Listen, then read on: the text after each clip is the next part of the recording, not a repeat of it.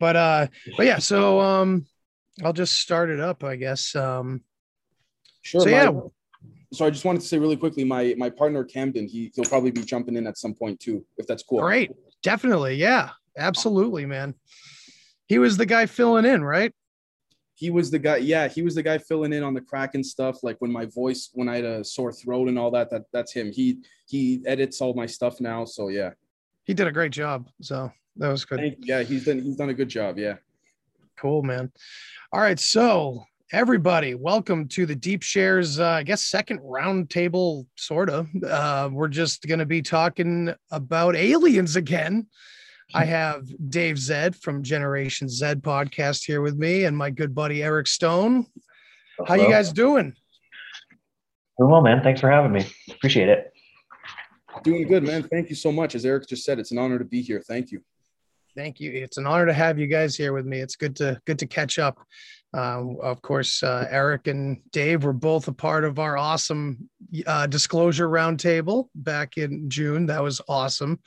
I really enjoyed having you guys on for that. Thought it was a pretty good conversation.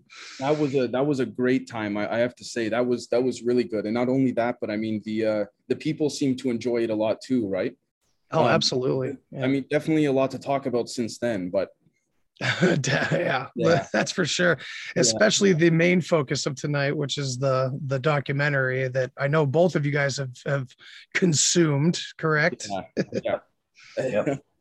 I, I mean, I can I can just start rambling, but I'd rather give I'd rather give Eric the floor respectfully. If you know, um, if, yeah, if Eric's going to be cutting out early anyway. It's uh, not early, but you know, earlier well, probably. And, and please, by all means, I'd like to say, moving forward in, in tonight's uh, roundtable, that Eric, please, you you take uh, you take the floor first every time.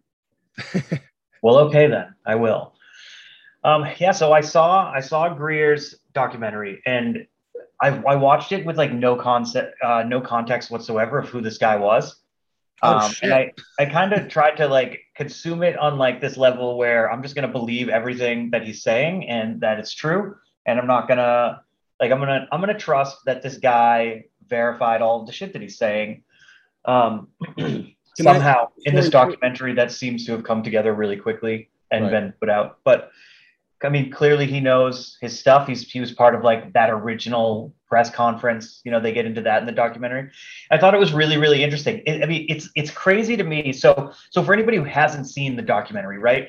It's uh, this guy who has this disclosure project, which is not based on this recent disclosure, but in 2001, he got together a lot of top people from across aerospace and the government, and they were all like, "Hey, aliens are real, and we're going to talk about it." And um, he has people who worked like directly with folks that were involved um, with uh, the Manhattan Project, and you know they have a lot of like um, primary sources, right? And like people, they have talked to people who know things, right? Yeah. Um, and some of these people are people who know things that that follow this disclosure project. So, so this documentary is kind of about how um, the there's this plan, kind of, where essentially what essentially amounts to, as far as far as I could tell, was that um, uh, extraterrestrials are going to be positioned as a threat, and throughout history, we've been work we've been slowly working towards this uh, place where they are considered a threat, and I thought that it was really really interesting um, because really it, it, a lot of it hinges upon uh, Wernher von Braun's quote to this lady right?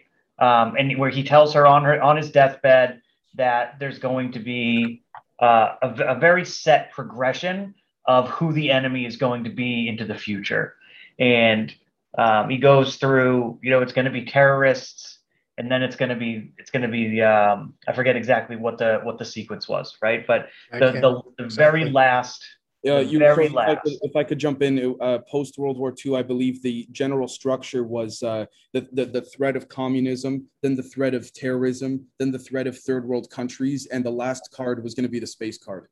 Yeah, so they're so in the documentary they're identifying like North Korea as the third world country, um, 9/11 terrorism. So like we're following this progression, and the next one is going to be extraterrestrials, and um, it's again it, it like it it hinge it hinges on this quote that this guy delivered to this woman on on his deathbed. Uh, and I say this guy is like he's not just some guy, like he's an actual very important figure in history, like outside of UFOs. Like you know, he matters. Wernher von Braun matters. Look him up if you don't know who he is. Uh, um, yeah, I'm pretty sure most of the audience knows who that guy is. I would think so. I just I found it really really interesting that they they hinged a lot of stuff on this quote that it's like not really verifiable, but if you know again I consumed this like just like it is verifiable, right? Like mm-hmm. I'm going to choose to believe these people um, because it's a hell of a lot more fun to believe them. That is true. um, and the way they the way that this documentary like pieces this all together and provides evidence like they said this is going to happen and then this happened and this person betrayed the cause and how they're talking about Leslie um, how the media is being used to spin extraterrestrials as a threat and how the media is being used like the corporate media is being used to um, you know kind of say you know like stop trying to reach out stop trying to have like stop trying to communicate um, mm-hmm. I found it very, very fascinating. Um, honestly, I walked away with it, away from it, kind of just like, I don't really know what to make of this because if if presented coherently, um, any series of facts about any topic that you're not super, super, super well versed in can just like you walk away from it and you're just like, fuck, shit. like, this is definitely what's happening right now. Cause like, I don't know any better. But uh, I think that it's very difficult for any for anybody to watch that documentary and like not walk away from it. Like, maybe you don't want it. Maybe like you say some of this bullshit, whatever, whatever. But like, you kind of can't say it's all bullshit because at the end of the day, you know, Andy, it's like you and I talk about uh, like the government is intentional and right. media is intentional like mm-hmm. they they they don't do things just because and people don't just come forward to start talking about things just because and you know disinformation is a real thing. And um, i think that the documentary makes a very very compelling case for uh, the fact that there's fuckery going on.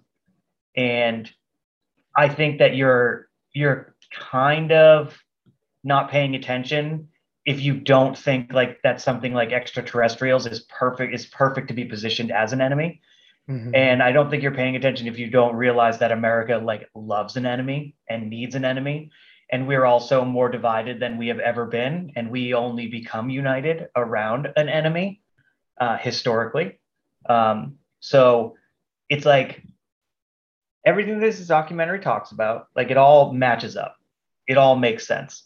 Now I don't know how I don't know how this manifests itself. Like how how like when like because when when we when someone decides like okay i'm going to go on to corporate media and state that aliens are not only real and not only are they here but they are a threat.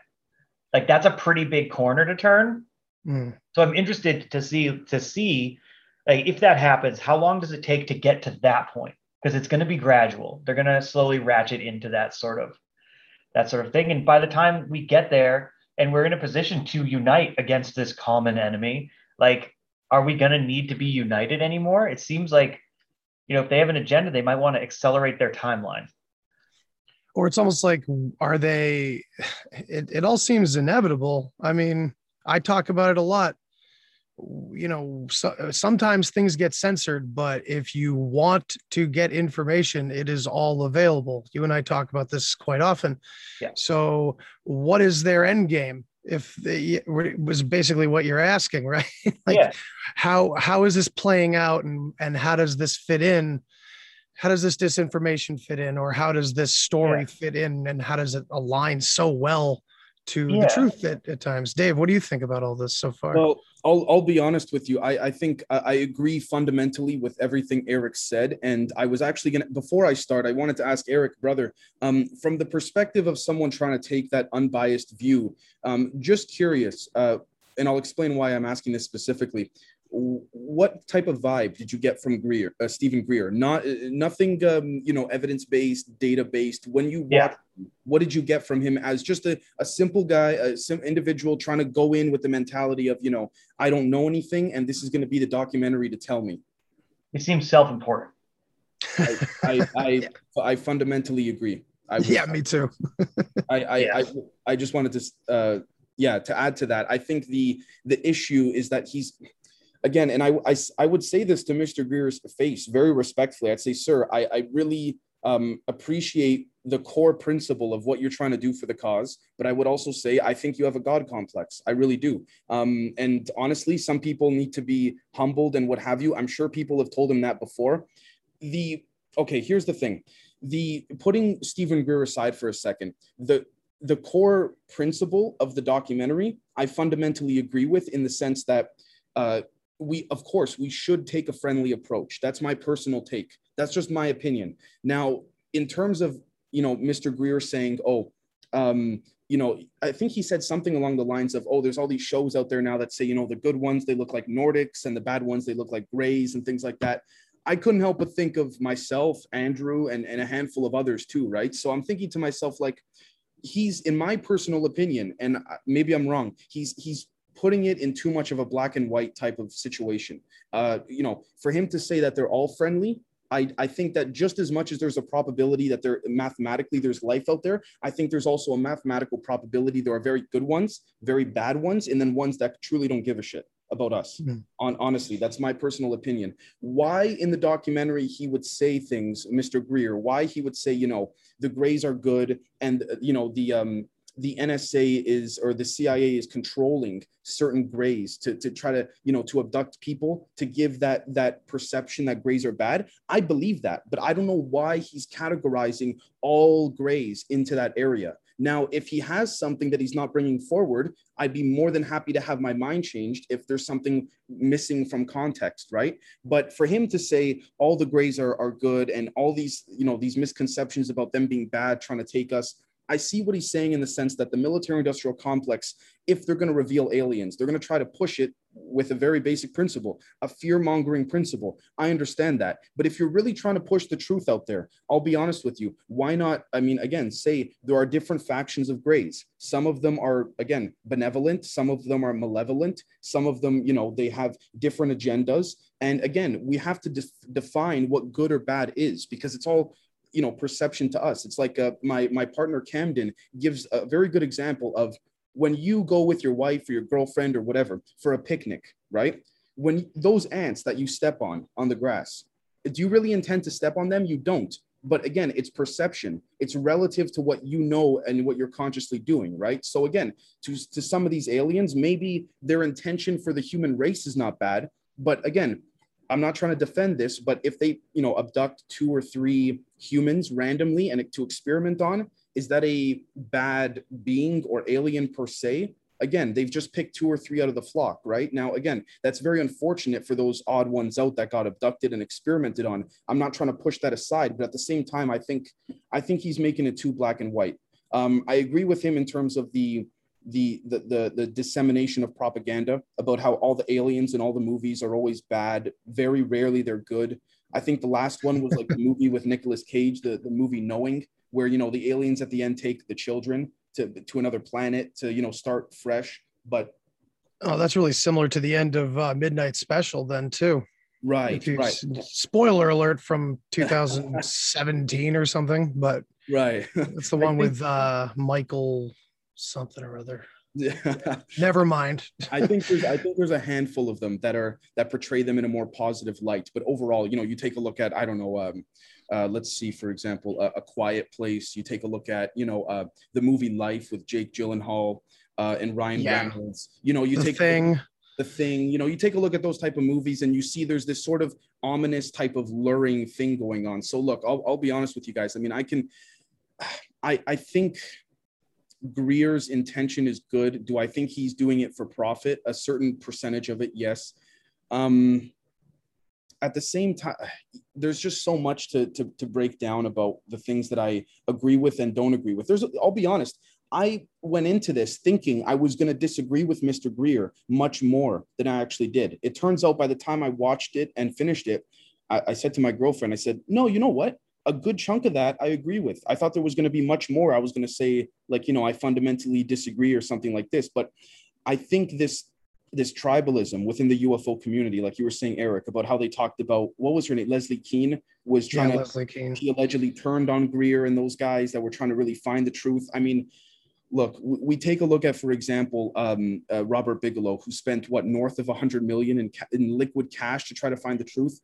And again, we see the intelligence apparatus covering for them in the sense that, again, you have a guy who actually poses a threat. He's not some random guy on his computer. He poses a threat because he's got money to burn and time on his hands, right? So, what do we do? We push out, we send out the propaganda team to feed him with BS, right? Again, you, you, you put these labels on these guys, the, the fancy names, former head of this, former director of that, former chief of that. You put them all around someone like Bigelow, just feed them with lies, right? So I, the reason why I say this, guys, is because I feel like this whole thing of uh, Steven Greer's pursuit for the truth, I think it is very good, but at the same time, I also think it's it's hopeless in a certain way. I don't mean to sound doomy and gloomy, but I there's there's got to be a, uh, another way to do this because I mean he's I think he's going as far and he's pushing the limits to the extent that one could go relative to coloring within the lines metaphorically. Do, you mm-hmm. see what I'm saying? Like I yeah at the same time though i do think uh, again the negative things the cons i think he's got a god complex. I think that i don't really i understand you have to put money in your pocket to feed yourself. I understand that. But i think that the money he charges for the app in addition to the ce5 events and stuff he claims that you know he charges so much because it's it's to weed out the ones that aren't serious and things like that. And my argument to that my argument to that is okay fine. If you're going to charge that much for a ticket for an app or whatever sure. Then put a good chunk of it to charity or to a a, a public um, fund or something like this to genuinely help people right? Why mm-hmm. why is he walking away with eh, you know large percentage of profits? And i like i said you got to pay your bills. I get that. But again these are one of the issues i have um, the, the God complex. Someone told me very recently that they went to go attend an event uh, that he was at before the pandemic and all that. And it was a small gathering. And there was, I think it was outside, and he had a microphone and he um, had given it away. And then about 10 minutes later, he asked for the microphone back. And he got very upset that no one ran to him quick enough to give him the microphone apparently he threw like a big fit about about it after. So oh, jeez. for the, again, now this is just word of mouth. I'm trying. I want to be as respectful as possible. Uh, just to you know, quick recap before I finish my little rant here. I think that the the core principle of his documentary was great, but I also think that he he sugarcoated it in much in far too much of a black and white manner you know because i've i've, I've uh, researched and studied incidences of certain aliens looking just like us doing terrible things. Now yes generally speaking the ones that abduct uh, the aliens that abduct humans tend to look human but could that be a ploy of the military industrial complex using you know holographic imagery? This is the problem. This is the yeah problem. we had we had holographic imagery that could well at least according to jacques vallée and whatever documents he saw Yep. And he claimed that one of them was uh, a document that was kind of discovered during Watergate about yep. um, showing up on. Cuba. Yeah. And like, so like Jacques Vallée, you know, just being a, a scientist uh, talking on that show in the 70s, saying that, oh, this is the technology we have today. Uh, it's like we look back at the 70s, not maybe not we, but, you know, in general, people look back at the 70s and they don't, they don't think that that's technology they had today at, at that point oh, you know? so i mean it's kind of giving up the ghost right away a little bit right there that like things have i mean we had a what was it like a gigabyte processor in the 70s that no one wants to talk about you know? There, there's a lot of that kind of stuff of course. Um if i could jump in a little bit just to give uh just to throw my perspective in the pool here and i worry because i like dave and and like eric i'm I've always been very passionate about this topic. I love this kind of stuff. And I do really worry though that this that we're getting taken on a ride between these two factions for the most part. Because what I see, um, Dave, you your research goes so beneath where I'm going into the details of a lot of these darker projects that you found out about and things like that. And I'd love to get into some of that as well, if we could, at least, you know, to the extent, to the extent that it, uh, you know, won't get us kicked off or anything. but, um, before we do that, just to frame that it's not that I don't think these things are happening possibly under the surface of everything, but I also know, and what I've been talking a lot about on my podcast is this perfect mimicry that goes on constantly in everything we do and every part of our lives. Any natural, real, good thing that we could find, there's always a mimicry right next to it that's alluring and devoid of that meaning and devoid of transformation and all that good stuff. So what I'm go where I'm going with this is that yes, of course, everybody gets it's Elizondo versus Greer in the battle, basically, in this like you know battle of language constantly on every they're both going on podcasts left and right and they're both doing interviews and this and that. So what are we being fed? I think we're being fed the same exact thing because in this documentary I, I get that they're talking about how oh it's all about you know Paola Harris talks about how it's all about the toys. And of course, oh I thought it was because they were afraid society would fall apart, but no, it's of course it's all about the toys because it's all about money, isn't it? And all that is part of the bullshit. That's part of the psyop, in my opinion, because I think I've I think we've talked about it a little bit on on the roundtable that at that up there they're not really using money in the, the way that we use money. Where they're not. they're throwing out numbers when they need to. Eh, sure, whatever. Right. They can make or break whatever they want. And I'm using that very liberally because they really fucking can, and they really do. And you know, look at the Luis Elizondo situation where um, the Black Vault, of course, he's always the first on the scene trying to get FOIA documents released and shit like that, trying to get Elizondo's emails and it has to go into an appeal. And then, oh, they don't exist. The emails don't exist.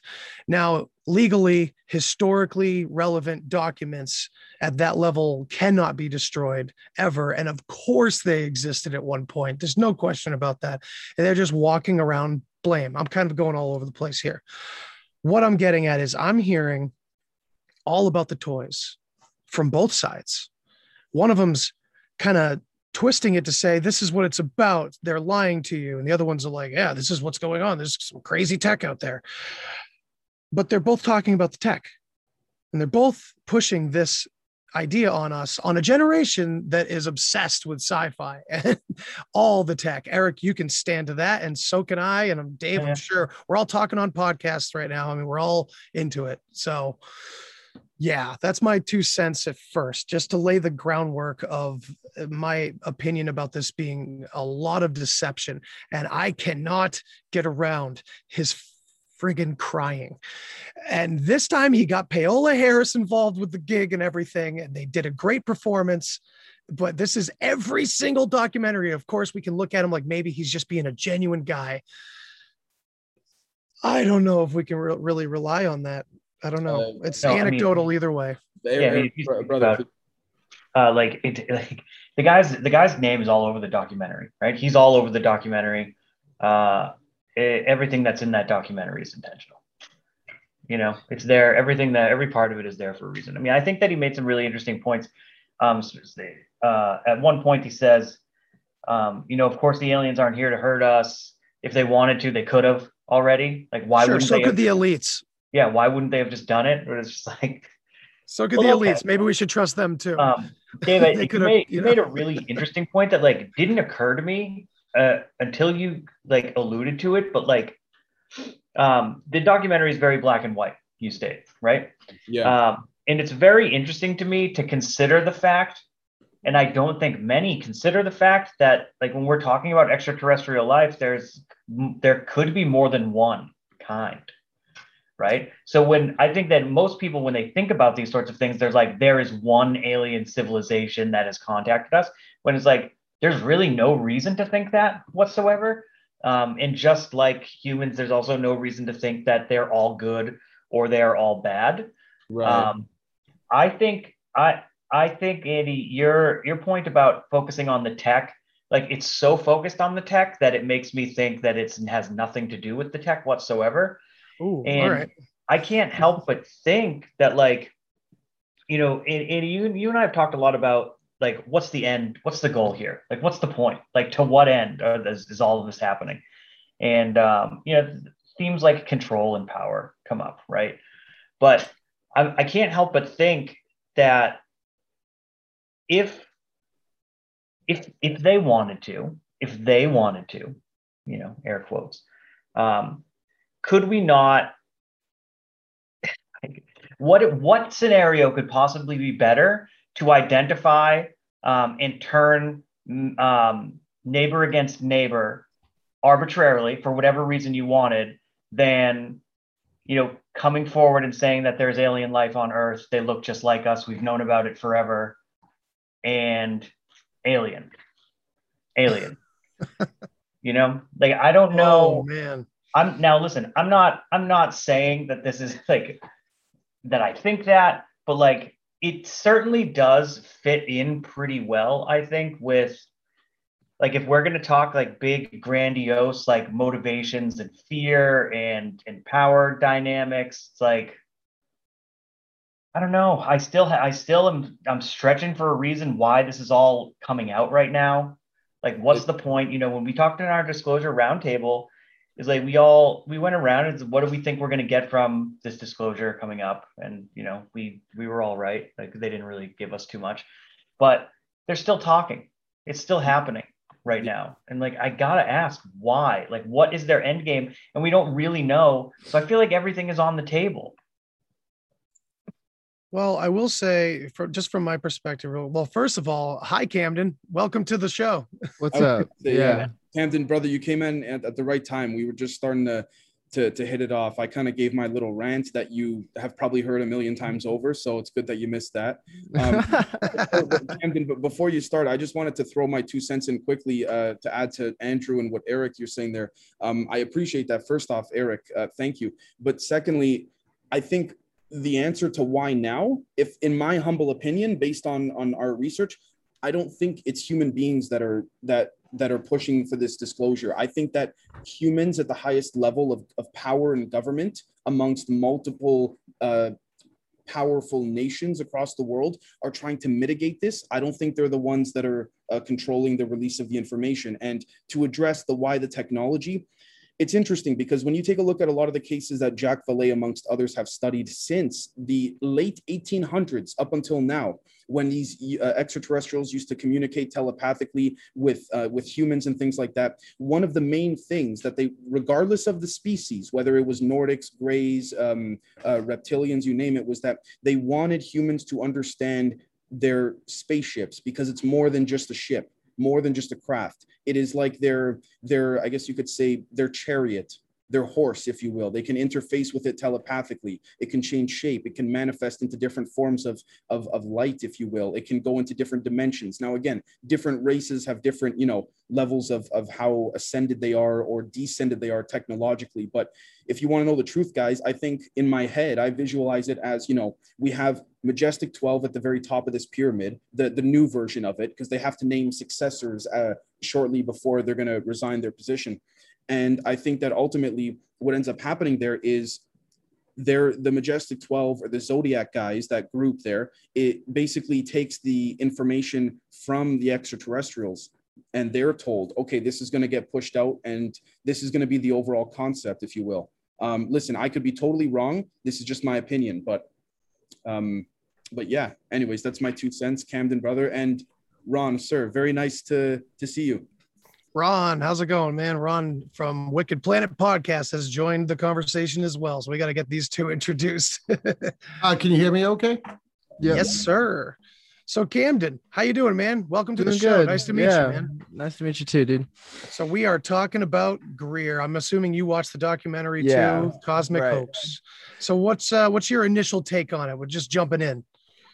Um well, to just jump in and build on what y'all were talking about just now. Um, to me, Greer kind of builds into his own theory of like these things are inevitably coming out because of like his unacknowledged documentary, right? And so like people can't ignore it anymore. It's getting too much momentum. I kind of don't necessarily agree with that. More take it to where Dave was going, like uh the the aliens, the ETs, the EBEs, whatever you want to call them, are are pushing for this, and they're making it um, unignorable. I guess is really how you could say it.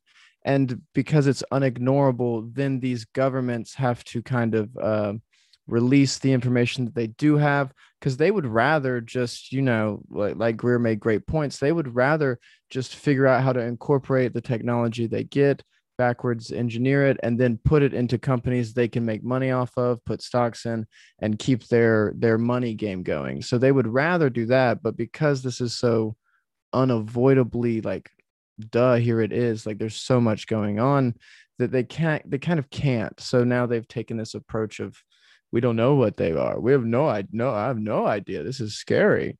So uh, that's kind of where I'm at. I think you're muted. Yeah. Totally, totally am. Yeah, I was saying, uh, just laying out that mimicry for us that yeah. I was saying in the beginning. Um, Ron, how you doing, man? sorry. Uh, uh, yeah, no sorry. Hey, sorry. First off, sorry guys, I'm late.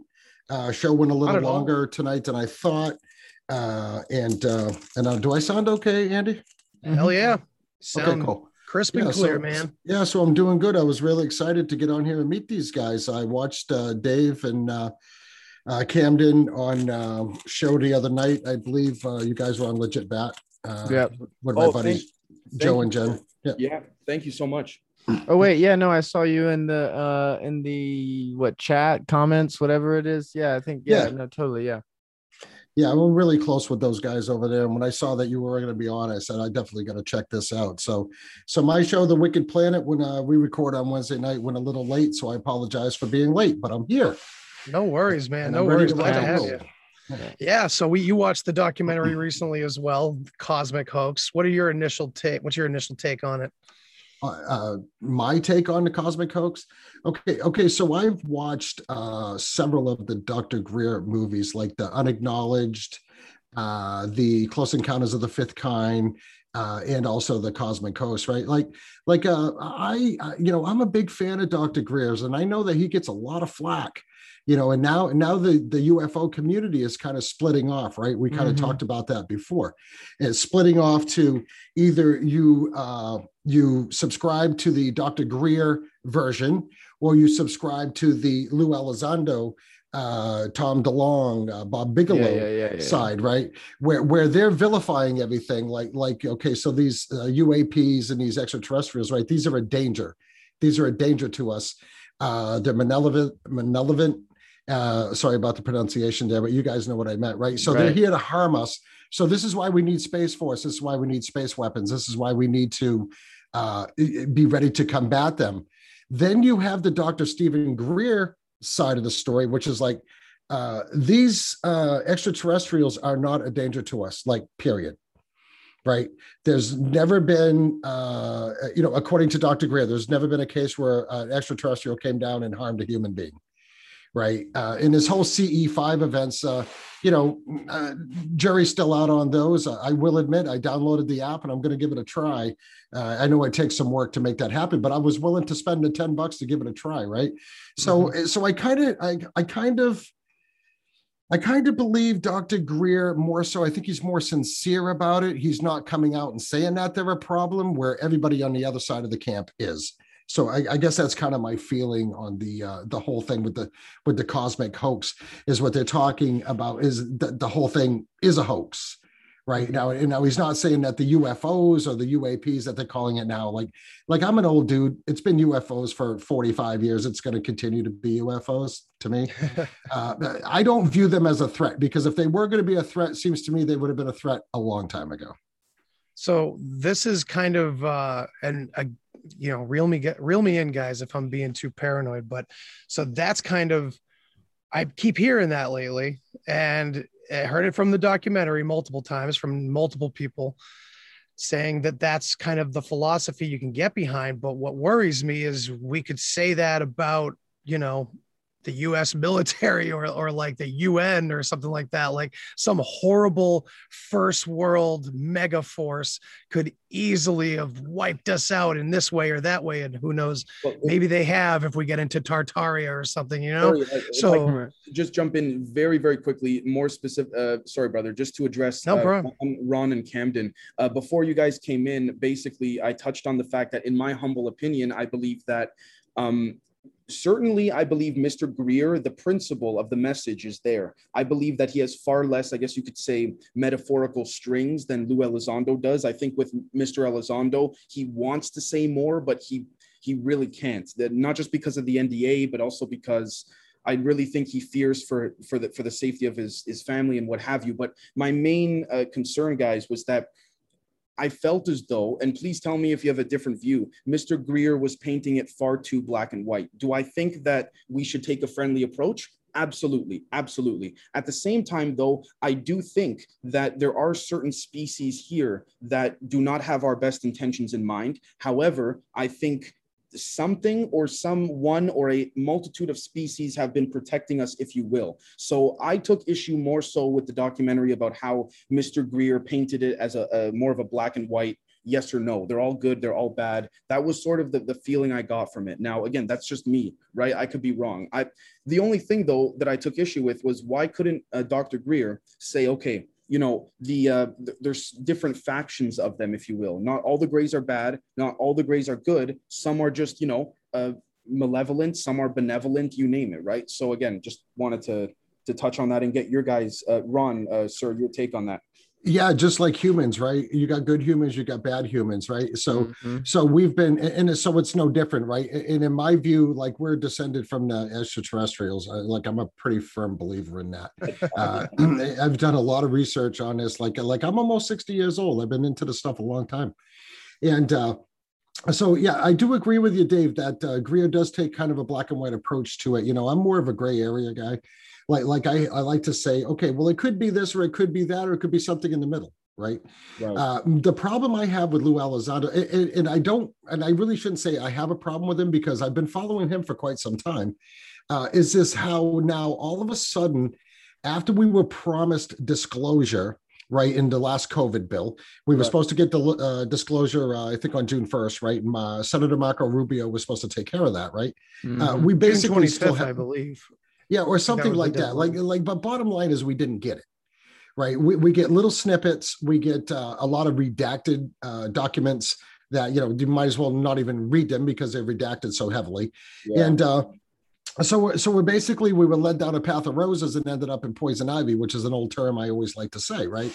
And uh, and now all of a sudden, you know, we're hearing uh, stories of Project Bluebeam, which uh, you know for the listeners is is a conspiracy theory that Project Bluebeam is uh, the, the government's going to come after us with a fake alien attack.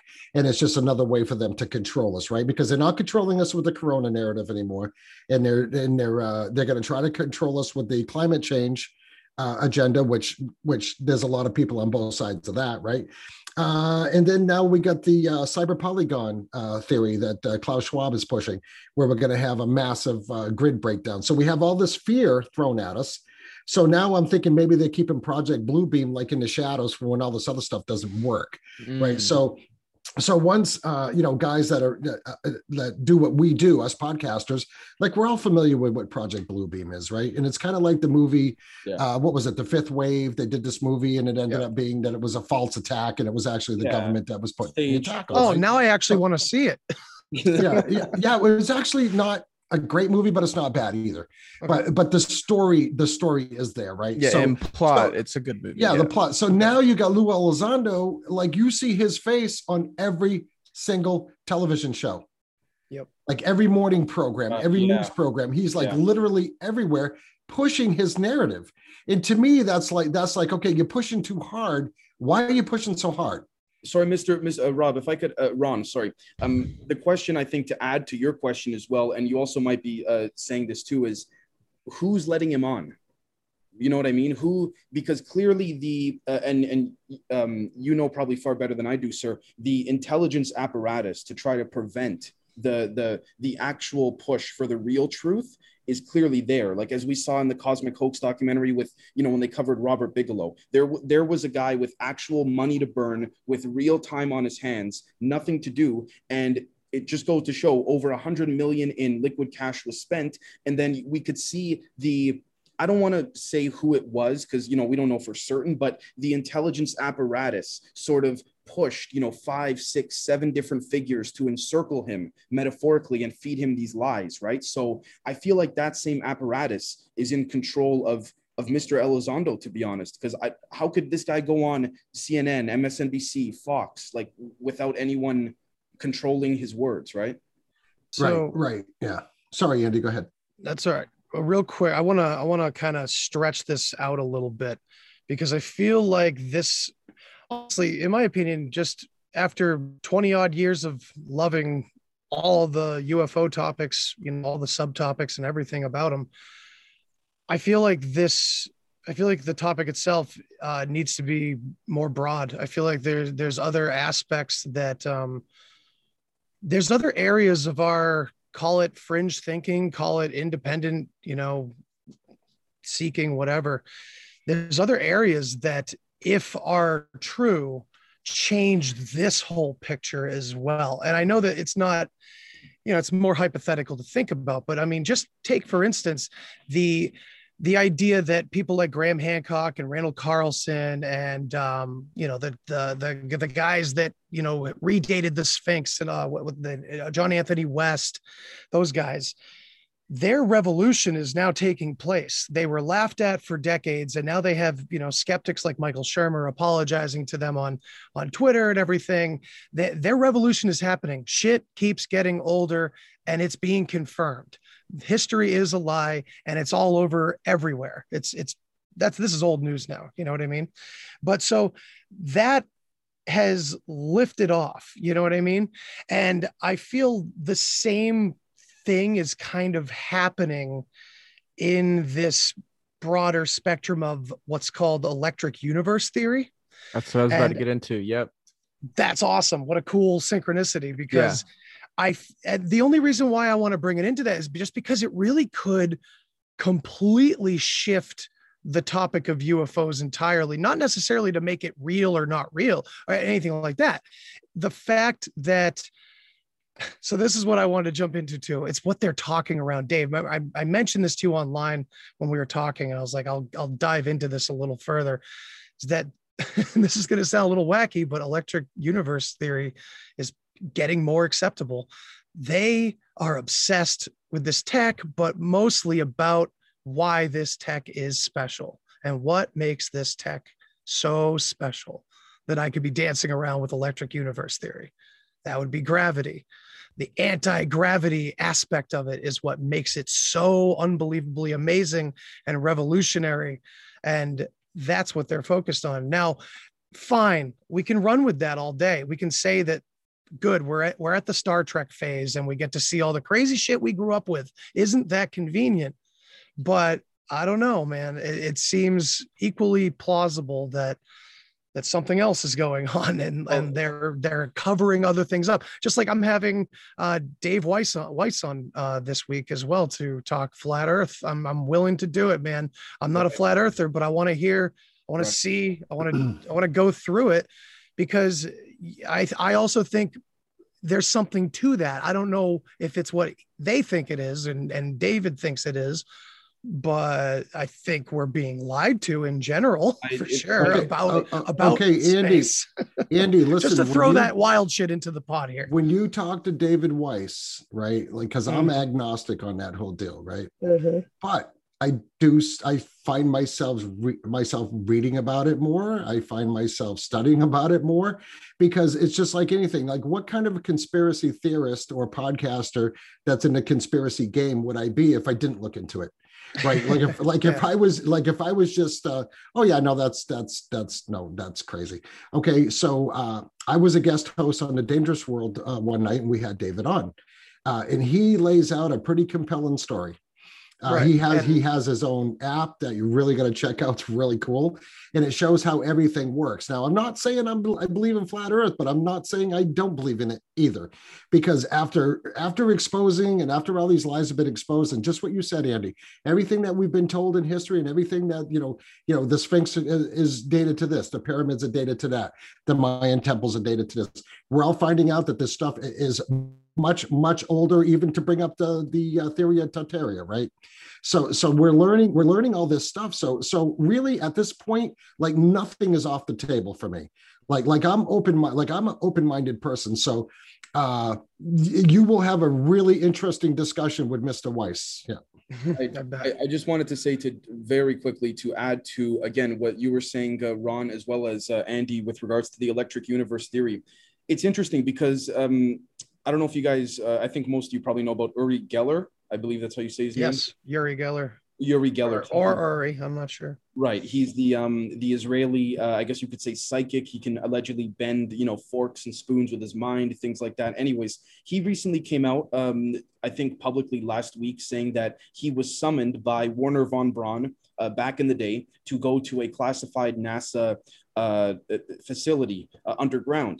And everyone dismissed it, yada, yada, yada. And then he provided images of him with mm-hmm. Von Braun on this facility. So then all of a sudden, yeah, then Yes. So then, and I have I have the photographs as well. Um, you could see Wernher von Braun in his later years, a little bit older. But anyways, the point is, is that he was he claimed he was shown a medal, a metallurgy, if you will, um, which again seems to be the constant thing. They shoot down. Jacques Vallée mentioned it. The the army has shot down pieces of UFO before. This is not really again. They'll never admit it, but it's pretty damn obvious at this point.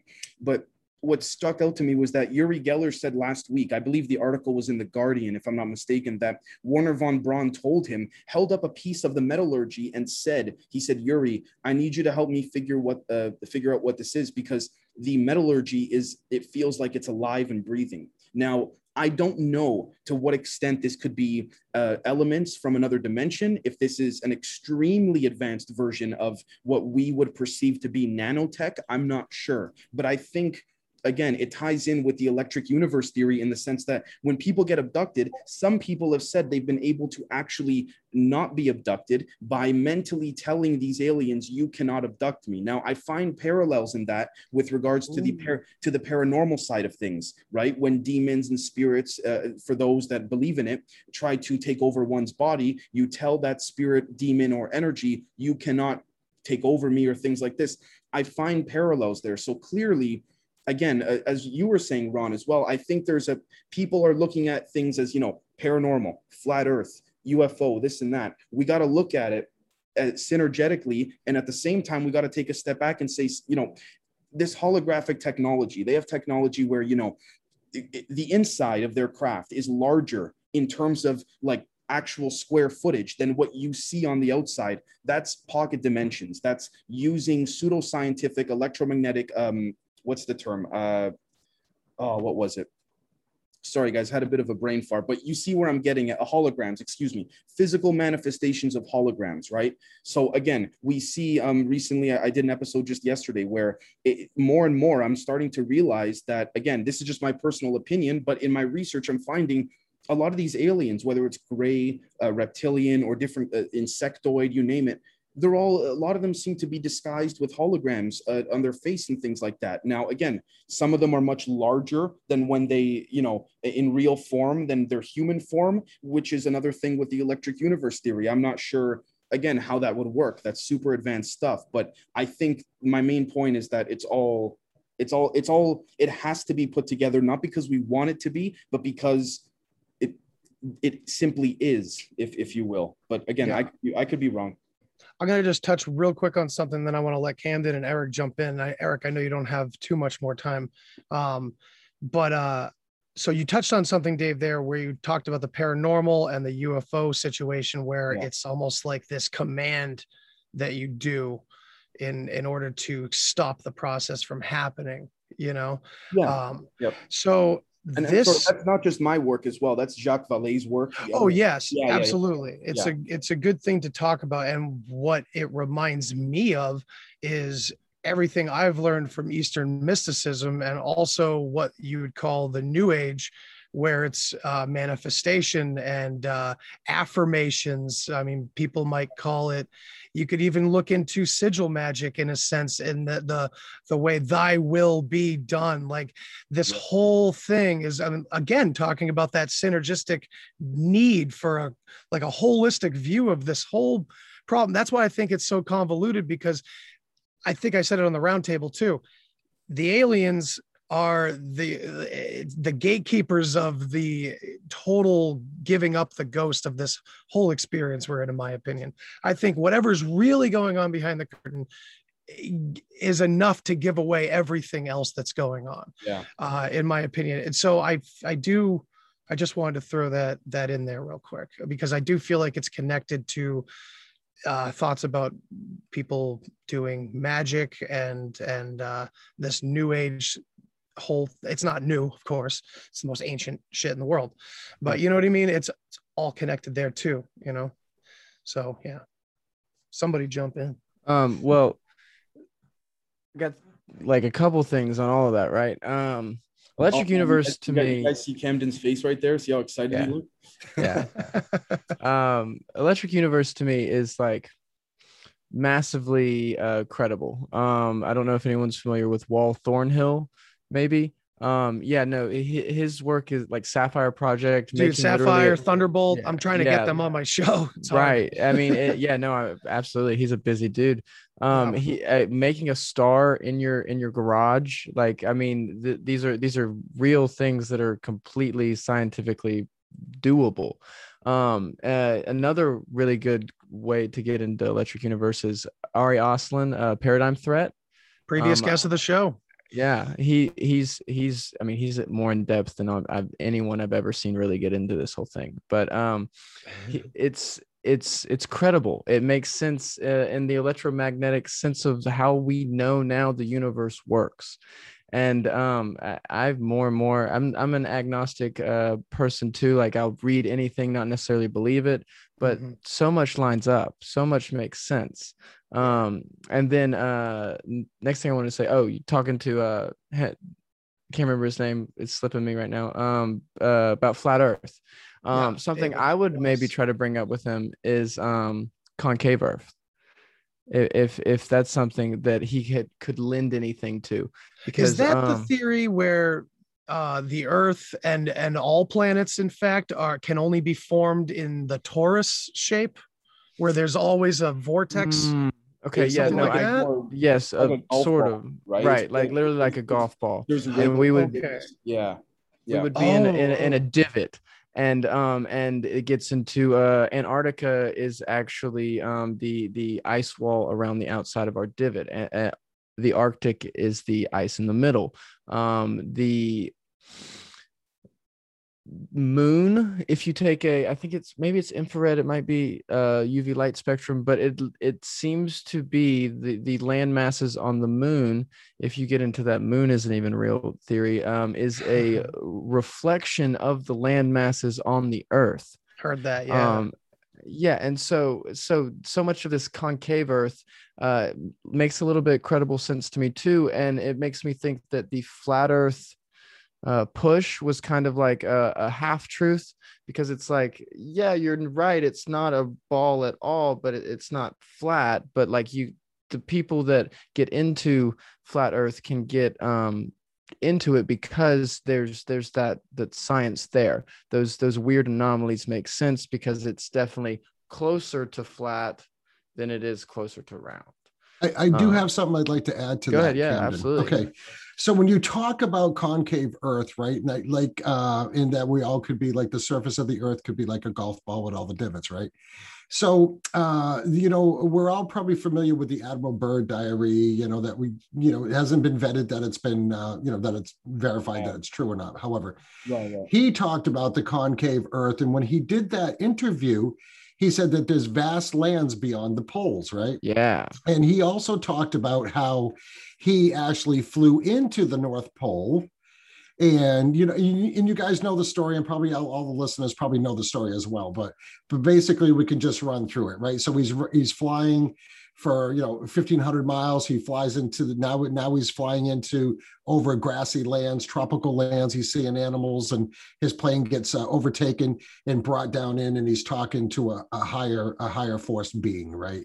So so that kind of lends into the uh what you call in the concave uh, earth because what he's saying is that the north pole is concave the south pole is concave right, right? Okay. so so now and that would make sense when you talk about concave earth because if we are, say, in a divot, and the outside of the divot is actually the ice wall of Antarctica, right? That would also make it plausible that these lands, these vast lands beyond the poles that Admiral Byrd speaks about, could be lands in another divot.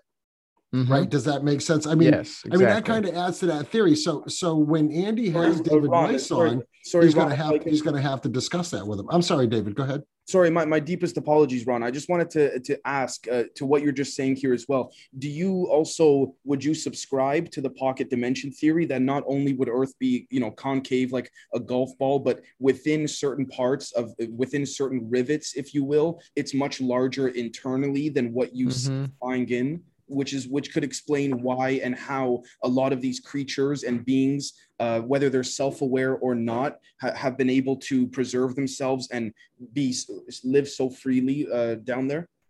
Yeah you know that's a really interesting theory right? And uh, so so you know even if you take the size of the earth like say we're on a ball earth right? Like we've like we've been taught our whole life.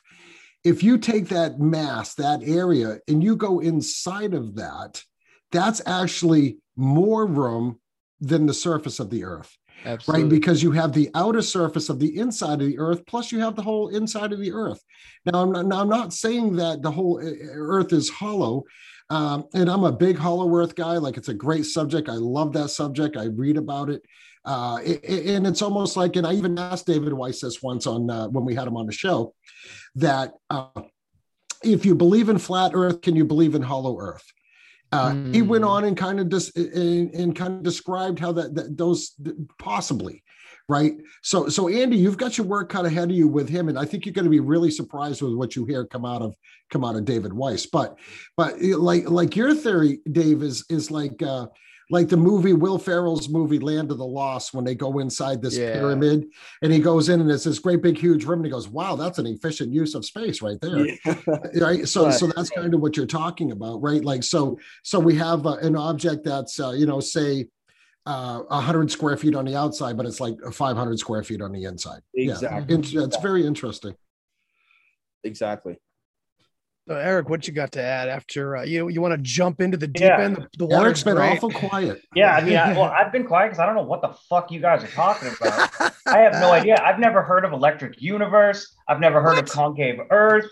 I've never, I mean, flat Earth. I've I've obviously heard of. Who hasn't heard of flat Earth? Of course, I, like, I'm over here, interesting. I'm over here go, googling Tartaria and shit, and like I saw like it, Tartaria was like a really interesting thing. If I could just touch on that for a second, because I, I googled it um, when you, you tweeted something about it or tweeted at somebody, and I was like, "What the fuck is this? What is he talking about?" and I googled it, and like all I could find was like something about tablets, and I was like, "This isn't getting me anywhere whatsoever." But then I searched for it on DuckDuckGo, yeah. and like actually found relevant. That'll that'll work. Yeah, that, that was my very first experience with DuckDuckGo actually giving me what I was looking for. Cool. That was fun. But yeah, uh, I don't have too terribly much to add because I don't know anything about any of this stuff. Um, it's really no, actually, I think, sorry, uh, Eric, brother, I think you do have a lot to add. And the reason I say that is because, and I really do mean this from an external perspective, I think it would be great to hear uh, from the outside looking in you know here we are uh, you know four guys that you know tend to you know we're delving into all this and all that and you don't know as much and that's totally cool but what do you see coming uh, you know as you observe us discuss this. And i ask that because i think that's a good metaphor for the the relativity to the rest of, of the population of the of earth. You know what i mean? How ready yeah. how ready yeah. can one be if you're not interested? If if it's time to know about the aliens but you don't care for the tech you don't care you're just kind of like okay tell me the quick bullet points and let's get this over with you know? What do you, what do you see looking in just, yeah, I mean, that's kind of why I bring you on here, man. Give us a, a the other perspective. yeah, I mean, I think like I get very hung hung up on the why, of things. Like as it concerns like stuff like flat Earth, for example. Like why is no one telling us the truth about the Earth? Like I get very hung up on that, and like I can't I give, I can't come to any sort of satisfactory conclusion about why uh, we wouldn't be being told that the Earth is flat. And um, that is that is my hang up on a lot of these sorts of fringe topics.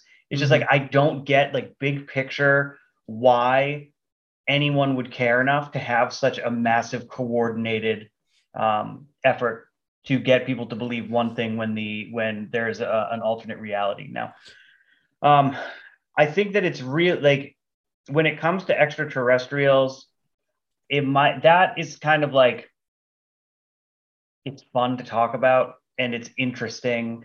And you know people we fantasize about like what's it like on other planets? Like how advanced could we get? Like how could it make our lives so much easier? So i think that it resonates a little bit more with folks whereas like you know Andy, you you and i were talking a bit about like the uh the moon like the like almost like phase shifting, like the line that goes over the moon. I don't lunar know. wave, yeah. Yeah, the lunar wave. Like we were talking about that thing, and like that was very interesting. And it's like I don't know. It's very. It's. I find it very, very fascinating. This world that y'all live in, where like there's so much information about so much, so much stuff that like for me, it's it's it's a little bit overwhelming. Like I can only take a little bit at a time.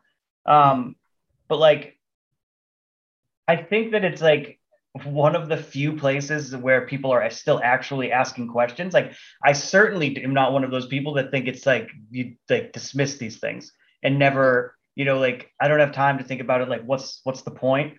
Like for sure, no. Um, I love to be presented with evidence and like trying to pick it apart and like find faults and arguments. Like that's if that's a lot of fun for me. Eric, brother, if I could ask very quickly, is there a particular element of any any of this that genuinely frightens you. And i ask that because again you know like you were just saying right now uh, no disrespect to yourself but you know us uh, ron uh, andy we jump in and we just jump right into you know the documents the this the that and and we talk about it like you know this blah blah blah. Is there any part of it from the outside looking in that scares you like genuinely? Because there's certain things that frighten me uh, totally honest but yeah. Yeah. Yeah i mean i um Candidly, no, not really. Um, but that is only because I I I place myself as like super insignificant in the grand scheme.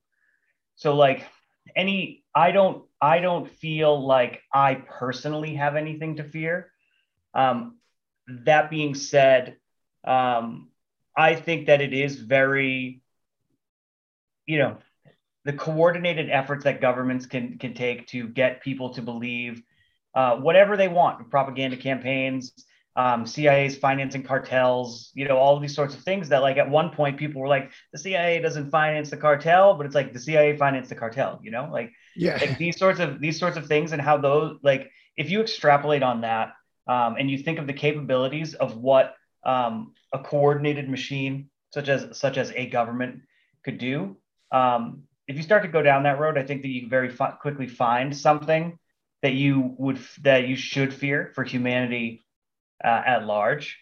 Um, but I I think that on a person to person basis, we're all so insignificant that we don't really have anything to fear until you find that piece of information and those documents and start having those conversations, which I am not having. So I don't really have to think about it. You know, where like if I was if I was as educated as you all are on some of the stuff that that you've been talking about like i might be a little bit sketched out if i stumbled upon something that nobody was talking about that like really clicked for me and really made sense.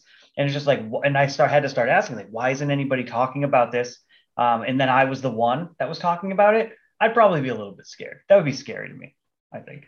We see that reflected in all of our heroes and all of our movies and tv shows. Yeah. it's always that person. It's always that, coming of age Indiana Jones discovery action hero. Well, you know, you know, you know what I was thinking too, uh, and I've been thinking this for the past handful of days as well.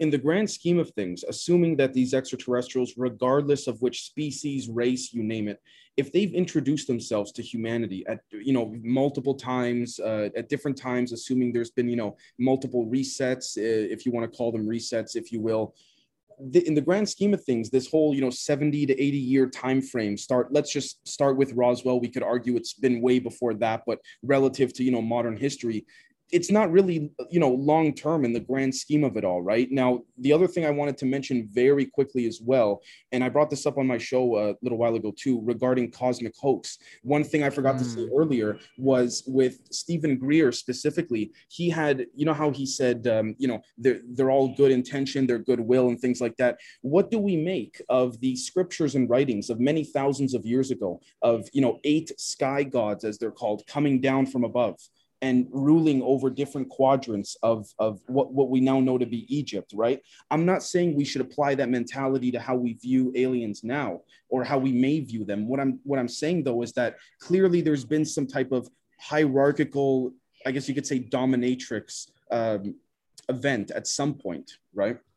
Right. See, I would jump in there and uh, just from my perspective, which is way out in psychedelica land, mm. um, where like I've had experiences where this entire physical existence comes into severe questioning and the story I tell myself in my head and, and all that kind of stuff. I don't know how many voices on here uh, might agree there or, or oh no, I'm right no. there with you. Right there. Cool.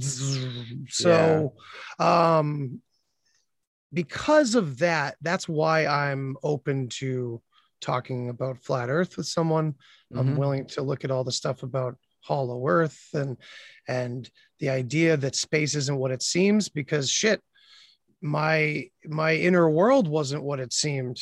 Right. And you know what i mean? It was a prank i was playing on myself for christ's sake.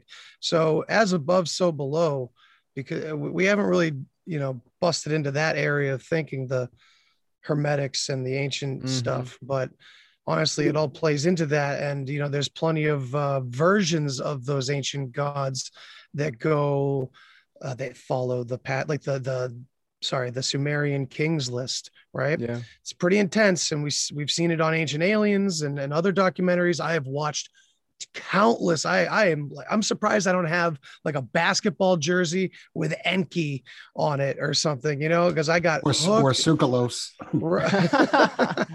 Hey, uh, yeah, yeah, I don't yeah. mean to well, interrupt. Wait, real quick, real oh, quick. Just let me finish this one part because uh, mm. I got really sucked into all that and I'm totally into it. And it, it, it could be the mimicry again, but there's other ways of describing all those things, like the Sumerian kings list uh, people have mapped it out on like a frequency scale and shit like that and and they've gone into and when you go into that area then you start talking about all like the crazy new science data that's actually happening. Well, this it seems really woo woo, but it's all involving energy and, and geometry in the world and all that mm-hmm. kind of stuff. So, right. well, what do you what do you think of that? Yeah, go ahead. Super quick uh, to, to let Ron uh, jump in. This yes. is again what you're saying, Andy. This is all the stuff that I think all of you guys will agree that the institutions we've normally respected are not confirming nor denying.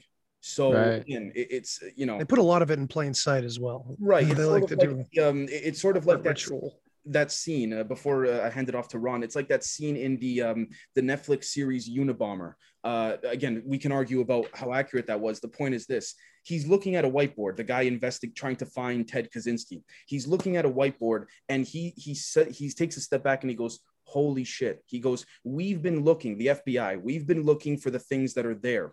What about if the evidence is the non evidence, the things that are not there? So he then turns it into a visual on, on the whiteboard. And I think it's a great depiction of that, right? Okay, let's write down the things we know about. And I think we could apply that here too. What are the things that are not, not the things we don't know about that we could just make up, but what are the holes that are not being filled? You know what I mean? What are the holes? Right. But anyways, right, and right, and that and that's a good way. That's uh, a good like i'm a little a uh, little bit of an amateur detective myself me and my brother we actually on the side we work on cold cases Oh, cool. uh, we've got some famous cold cases up here in New Hampshire where I'm at. Uh, mm. But anyways, I just wanted to touch on something that Dave that you had mentioned uh, about Cosmic Hoax. Uh, the movie because that's kind of what we're talking about tonight uh, and this is a real simple analogy right so so Steven Greer is coming and saying okay uh, you know they're not a danger to us they're uh, they're peaceful they're this and that we've never had any uh, problem with them or whatever okay right.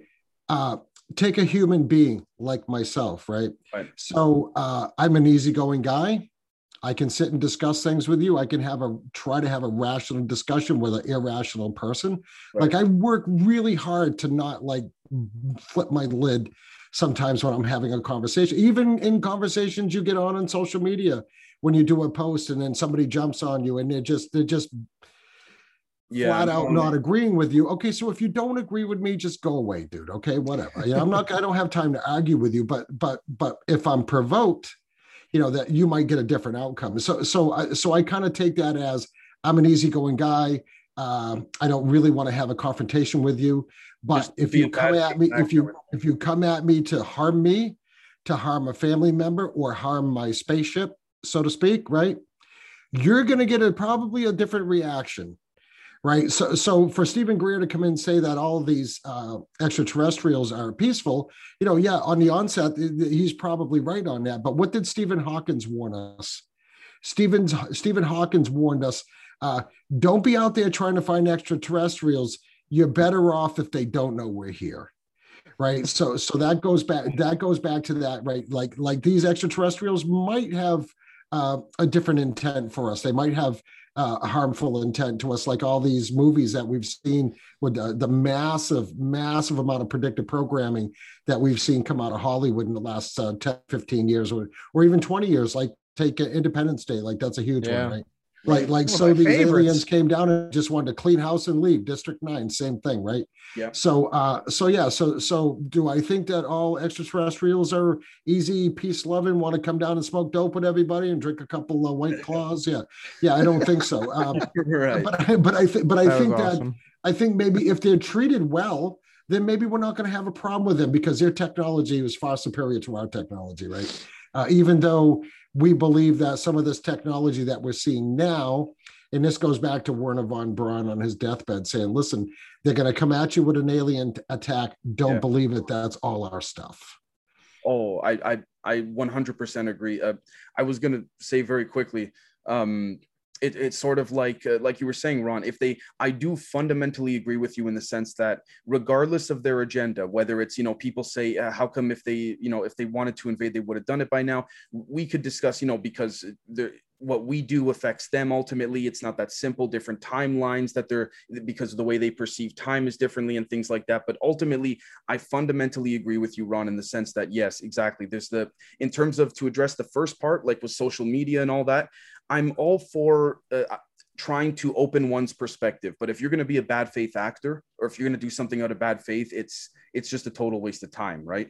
Um, with that being said, too, though, at the same time, I also think I agree with you, Ron, in the sense that when you look at the big picture of it all, I think that it's very similar to like you know when you're you're eating dinner if you have a, a, cat or a dog and they jump up on the table and you and if they're if you just got them if they're a new pet you kind of say you pick them up you go no and you try to tell them like you know get off the table and you do it a few times over before you get more strict with them because they're new at it right i feel like that's what the aliens have done with us as humans um, more specifically with things like Project A119, when the US Army tried to send nukes to the moon and it didn't even make it to the moon. A UFO literally shot a bunch of beams. We have footage of this, shot a bunch of beams at it. Uh, not this particular instance, but it's been, you know, nuclear testing sites. Yeah. And, and the missile just drops into the ocean or whatever, right? Or uh, into space or what have you. Um, so I think that that's what they're doing with us. I honestly, I, I, I got to give it to them. The, assuming there's good ones, I'd like to think there are. They've had a. I can say they've had. They've been way more patient than I would have been. Okay, well, I, well, I think you know, in everything, there's a correlation between the use of uh, nuclear weapons uh, from yep. the United States, and now, you know, since then, massive amounts of UFO activity, right? So, mm-hmm. so I mean, it's been established that the uh, extraterrestrials don't like the use of nuclear weapons. They don't like us using nuclear weapons. And Roswell, uh, Roswell was uh, what in forty-seven, if yeah, I'm not 47. mistaken. Okay, yeah. uh, what year did we detonate the atom bombs over Japan? Forty. Right. 45. Yeah, oh my god, yeah. 1945. Well, I mean, so so right after that. So so now they're saying, "Oh my god, they've opened up Pandora's box." they have the, they have nuclear weapons. Well, you know, even you know, though you know they were hydrogen bombs, but it's still the same aspect. It's still the same yeah. theory as a, as a nuclear weapon, right? So now, oh boy, okay, we got to go shut this down like right now. We got to go down there because where are these UFOs showing up? Where's Roswell? Yeah. Roswell is is right is is near uh, uh, Los Alamos, right? Yeah. And that's where they built. That's where they built the atomic bombs right? Mm-hmm. So so uh, we've got lots of accounts where they've flown over and shut down missile systems. They've shut down missile silos. They've shut down all kinds of stuff. Uh, like what you said, Dave, how they shot that nuclear missile right out of the sky. And I've actually seen more than one video of, yeah. of similar events, right? So so we've established, like you say, we're going to put this up on a whiteboard. What do we know? Yeah. Like we know that their flying capability far superior to ours. Yeah. We know that they don't like nuclear weapons and they don't like the use of nuclear weapons. And that's why now there's a lot of theories where people say, listen, you never have to worry about having a nuclear war or assured mutual destruction on this earth because the extraterrestrials are not going to allow that to happen. If if uh, I could uh, just jump in real quick, I I, I can't help but wonder if we would run a double blind test and or maybe not double blind. I don't know what the term is. Maybe just single blind and literally have, lobbing missiles at each other. No, have have everybody in our one of our nuclear facilities completely unaware of the op that was about to be run on them by tech that we have either re-engineered or or found ourselves whatever as a UFO coming to deactivate the nuclear facility.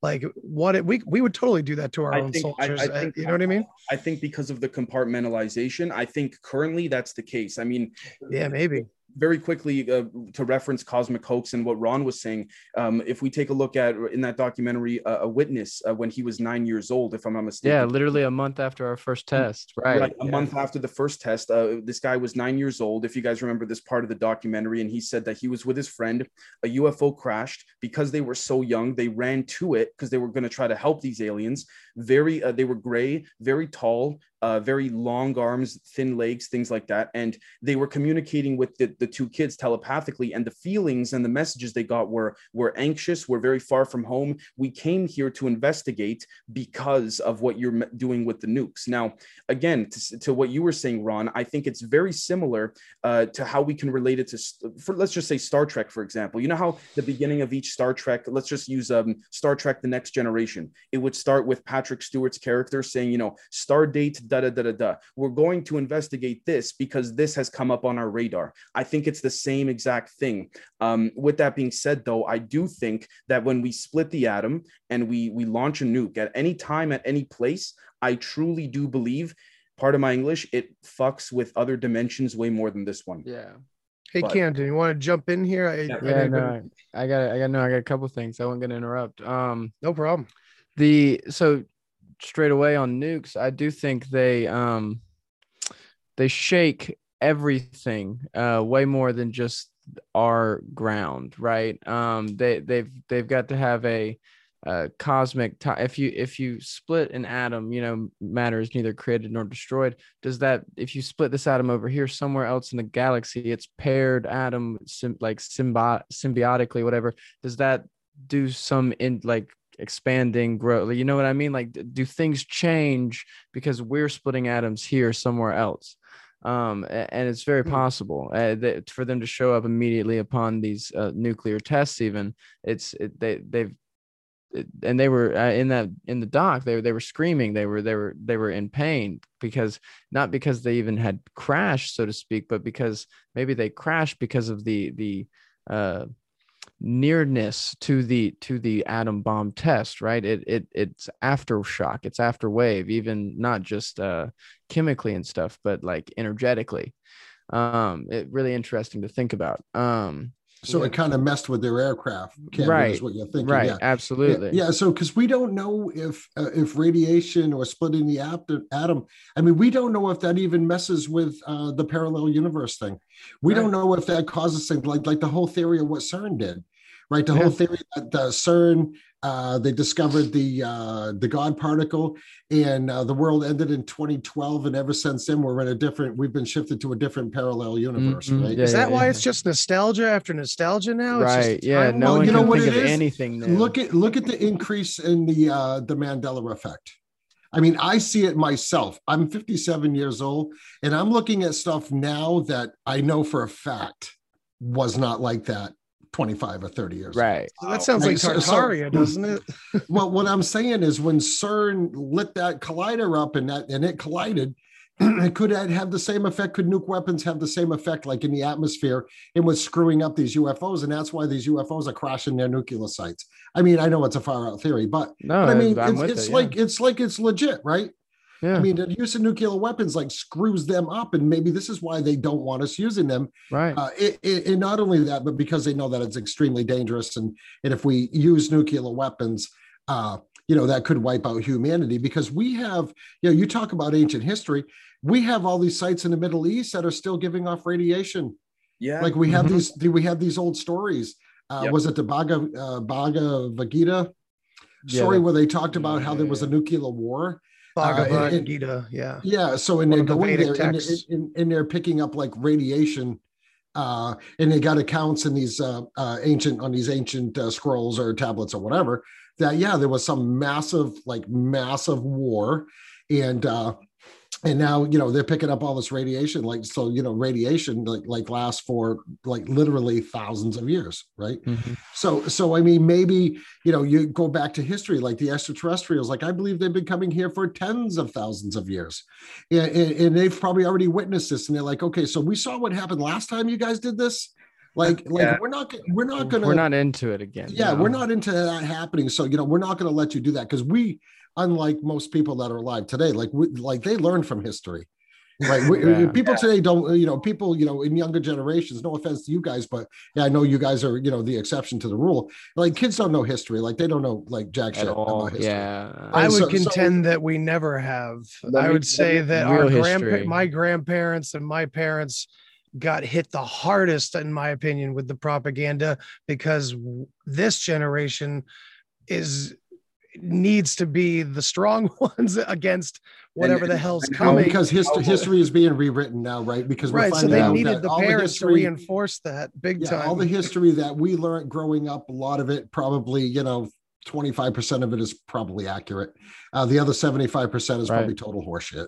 and Right. how, how ironic too right that we're living in an age of all these resources and again it just unfortunately this i guess goes more towards the focus of like you know propaganda intelligence and maybe even uh, the curation of frequencies and music and radio and stuff. But look how ironic it is that we now have i don't want to say all the availability but certainly much more than you know even i would say even 10 years ago uh, 15 years ago. And look everyone would rather be on you know tiktok if you will then then you know like like you're saying ron read through the these trove of documents that arguably is some of the biggest stuff uh, at least in our lifetime right Yeah. and people would Yeah, but people don't people don't have time for that, Dave.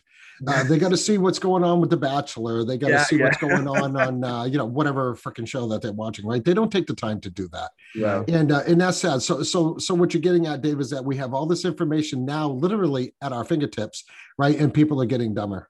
Yep. Right? yep. Which is It's it's, incredible. just, it's, I'm not, just a saying, sad- I'm not, it's a I'm not saying state we're because I'm not saying because there's all this new info out there that it's all true. I, I think one of the hardest, I, I think back in the day, it was more, and you you'd probably know better than myself, Ron. It was hard to find the info. Now it's easy to find the info. It's just a matter of brushing through what's nonsense and and what you know what's legit. Right. Have you? But people are not even putting the effort in. I mean, look, quick case in point. The uh, what I think it was seven or eight days ago, maybe a little more than that. The Australian Arch- uh, National Archives were recently declassified 58 pages, I believe, pertaining to UFOs. Oh no, it was like fifteen hundred. oh, 1500, excuse me. Hmm. Then, Yeah. oh, wow. Okay. And we see all these documents, and they're basically saying these are not speculation intelligence cables. These are Australian intelligence, which, again, it, it only uh, if Australia could only work so closely with the US. Oh, wait a minute. I wish. Yeah. yeah, yeah, exactly. Right. Saying that since Roswell, the CIA has been interested in UFOs more than nukes, more than anything. So, you know. Oh. Yeah. So so the thing is now, okay, so at my age, if you can imagine, like I've been in this game a long time. Like I was interested in UFO and cryptozoology, like literally when I was 10, 11, 12 years old. Uh, and, and that's a big thanks to the original In Search of television show, right? That come on once a week.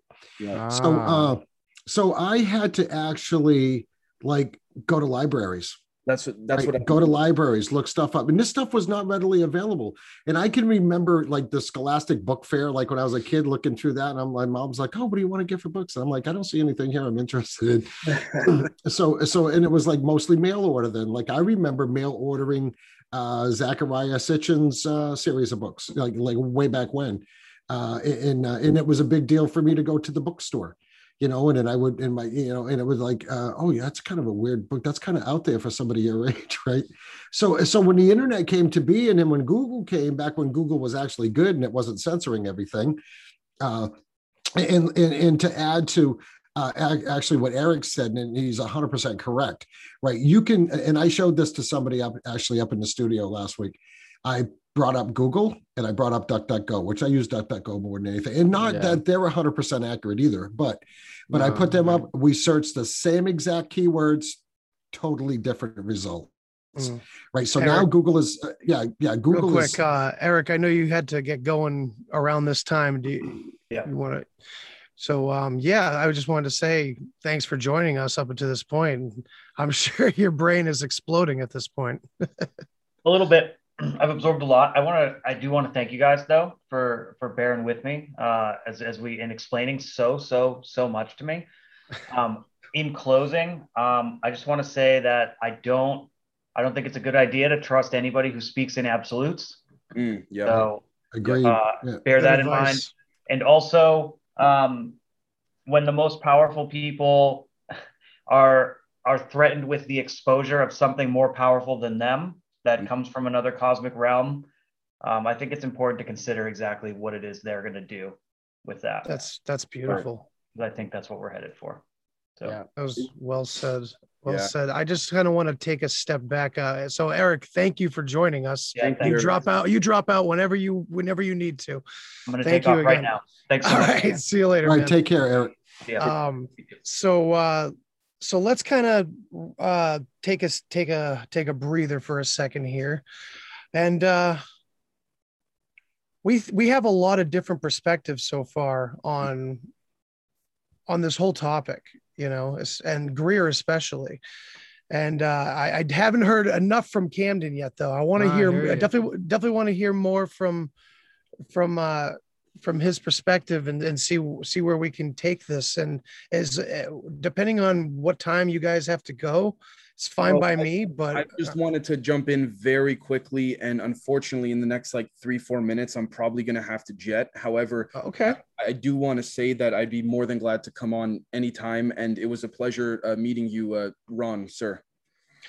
You are always welcome on here dave Hell thank, yeah, man! I, I, do thank want you always for coming. That, well, thank you so much for having me, brother. I do want to say though that everything that I probably will end up saying, Camden will say for me. We literally think, we, we think that that well. So yeah, it was good to finally meet you, uh, Dave and Camden. And I will be reaching out to you uh, so we can get together and uh, you can uh, maybe join us on the Wicked Planet I, some night and do a great episode. That would be actually, cool. Uh, sir. I was going to ask Andrew for your email. I'd love to have you on our show as well. Yeah, That's yeah, great. we're gonna get together. I've been following a bit feel the love on you for a while now. oh wow, thank I didn't yeah. even know that. That's that's incredible. And also Andrew, brother, we you've had me on so much, man. I gotta get you on like this week, dude. sure, sure. Hell, whenever, man. Yeah, Let me good. know. Yeah, yeah, yeah. Sounds good. I'd love and, to talk to you both in depth about crazy shit. Whenever. One hundred percent. Uh, Camden, please, brother, do your thing. I'm i I'm probably gonna have to jet, guys. All right, cool, man. Take care. Dave, thank you so much. Find him at Generation Z Podcast. Thank you, brother. Thank you. Camden, you're sticking around. That's cool, oh, man. yeah, no, totally. Um, Jump on in. Well, yeah, no, uh, take a breather, take a step back kind of thing you were saying. Um, we got into Unabomber analogy kind of things earlier, right? Um, one of my favorite uh yeah favorite sayings i guess you would call it uh, there really are only three things there's known knowns there's known unknowns and there's unknown unknowns so like i i know that i know that.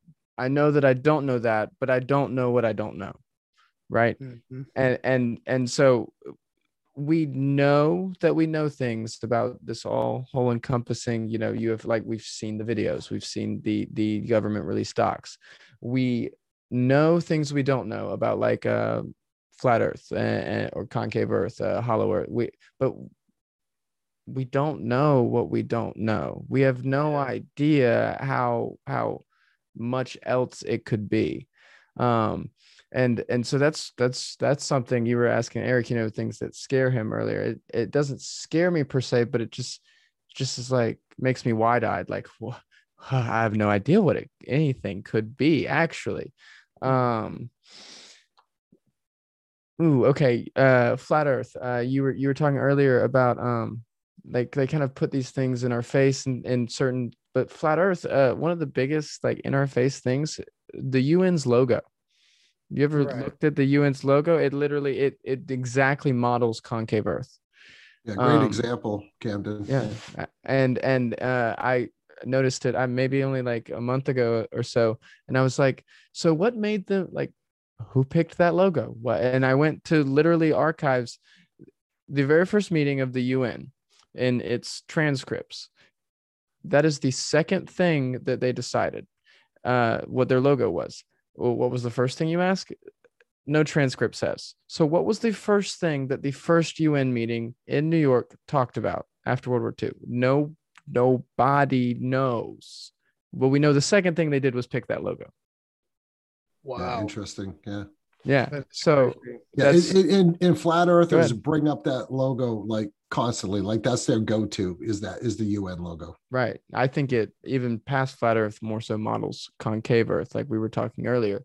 Um yeah i'm still then, trying to understand that a little bit more. So concave is literally the golf ball? So it would be like uh, we're, right. we're in a pond. So kind of like the flat earth idea but there's like shitloads of flat earths? Shitload, yes yes. And okay. so um you or could concave uh, earths. a good way a good way to uh think about it um you go all the way back to like biblical times before people were traveling all over the place you your your world is that small right? Um flat earth a fine theory. Um we had you we were talking about those ancient gods come down aliens come down whatever. Um in the bible you know uh explicitly it says uh the, israelites were going through the desert. They had a giant plume of smoke by day and a giant fireball by night. That sounds a lot like ufos to me right? Yeah. So um that they were there uh, and so their teachings they're like flat earth easy enough thing for them to believe. Until you had you know christopher columbus uh, go sailing it really was kind of the model. So now in in the propaganda machine because you have to stipulate it really could have gone back that far um oh shit they know it's not flat because they went around so now we'll say it's a sphere because even if it's concave you still can go like around, like just around the bowl. Mm-hmm. Um, so so they they they had to switch up their model. Um, and so that's kind of where I think that propaganda kept going, right? Yeah, I like that because we uh sorry, Ron, real quick. Uh it's it does seem like um in other things, I always find that we're the trend that they are always following. Mm-hmm. Like if you talk about the influence that that the elite or whatever you want to call the hidden hand is probably a good name for it, yeah. has over like the media and celebrities and movies and, and things like that that are constantly coming into our heads um, they have such a control over that side of things, you know. So, you know, that could play a big role in it too. You know what I mean? Right. Yeah. So my thought on that, when you talk about Christopher Columbus, when he sailed to uh, what is now Dominican Republic, right, mm-hmm. Hispaniola, mm-hmm. they called it, uh, which is uh, the Dominican Republic and Haiti. Actually, is both on the same island, right, right. separated by a mountain range. Uh, what about Magellan? Magellan was rumored to be the first person to circumnavigate the globe, right? Right. Uh, so, so I would really like to see the actual path that he took, uh, and compare that path, put that on a flat Earth model, and take a look at it because a lot of these old uh, sailors are saying, you know, that they have traveled, you know, X amount of miles. And when you look at the map, you're like, well, that's crazy. Would they do it twice? Yeah. You know what I mean? Like they're saying they traveled more miles, 60,000 miles. Yeah. Versus what it actually should be, which is that a was, question, uh, right? I mean, that, that helps you to question uh, whether, you know, it's just like the theory, okay, from flying from Australia to Chile, uh, why wouldn't you just fly directly there? And why do they fly to North America and then down to Chile? Right. You know what I mean? These are all questions. These are like legit questions. And these are all questions for you, Andy, when you get Dave on the show. Uh, no, but, totally. That's yeah. So, at. I mean, yeah. You know, we I do, I, yeah, oh, there was, um, well, no, you go ahead. I, I would just spitballing about flat earth anyway. Go ahead. Yeah, no, go ahead, Andy. I, I want to hear what you got. Well, so the the the circumnavigation thing, from what I've heard, um, the only circumnavigation that we really have confirmed people doing is horizontally, and uh, never vertically like this. Right. So, and the thing is, is that's that's kind of like the symbolism used to describe the problem with the globe on the flat earther side mm-hmm. that that that um when they do flatten the map out and do it the way i guess david weiss's app is um yeah it's it's basically a kind of that's what happens like north is fine but south is all is all sorts of screwed up. Uh that's well, that's well, where the flight the flight patterns are it's all the southern ones that are the questionable ones or something right so the north pole and the south pole those are no fly zones Okay, yeah, why are those yeah. no fly zones? yeah, zones? why? Yeah, why are those no fly zones? Oh, right? I, and and I totally agree that there's something very yeah. weird. Okay, so Antarctica when Admiral regardless. Byrd talks about uh, the land masses beyond the poles, right? Like I am totally like sucked into that. So like like that's I just, a big can thing. I ask, ask a thinking, question? to yeah, you real quick. So let me ask your take because I'm fascinated by that too. I mean, The Thing is like my favorite horror movie. Antarctica is like my favorite place that I'll never go. Uh, yet it it could all fall apart, right? It could just be something else. But uh, when I heard it come out of Admiral Byrd's mouth, uh, he he was talking about. I thought I thought he was talking about them not fathoming just how much land Antarctica was. And so when he said there's this, there's, he literally said that there's enough land or there's like, there's more land than North America um, beyond, I think he said like the, sh- I, I can't remember exactly the quote, but to me, it sounded like he was referring to, holy shit, guys, this isn't just some little like ice patch. This is a whole continent but I don't know. Maybe I could be way off on that. It, well, well, no, no, but but this is how I took it.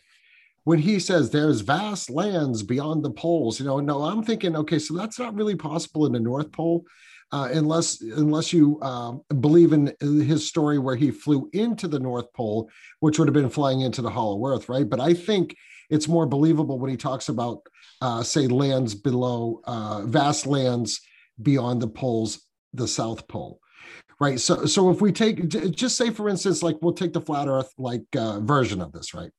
So if antarctica is an ice wall uh, that has certain openings that go out admiral byrd said that there's there's continents beyond the poles bigger than north america.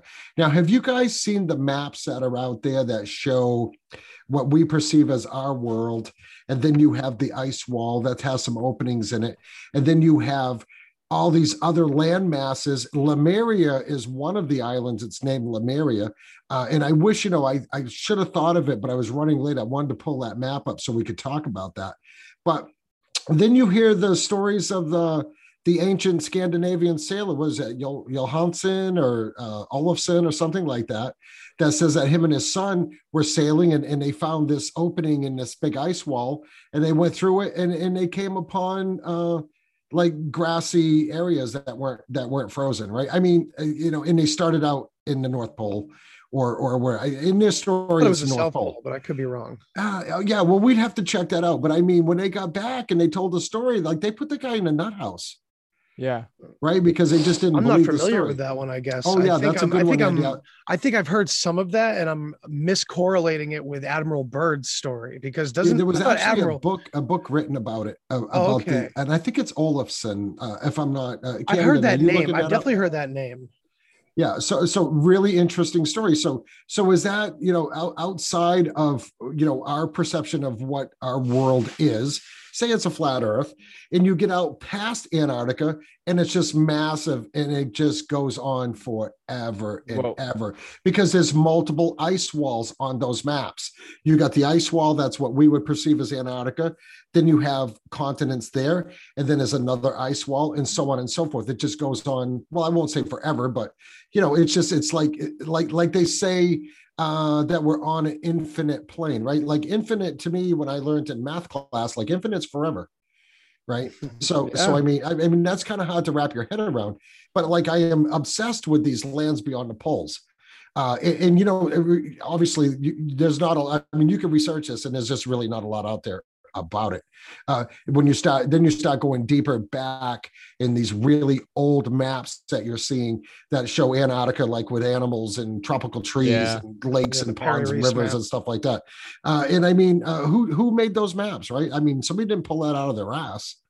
I mean, Or somebody did made these maps, you know. And I mean, and it's just it's such an interesting subject to me, uh, which which is why I kind of you know, and I know we're kind of getting off topic because we were talking about David That's Greer and the cosmic hoax, but I mean, but but it's all tied in. Like we started to touch on that earlier when Dave was talking.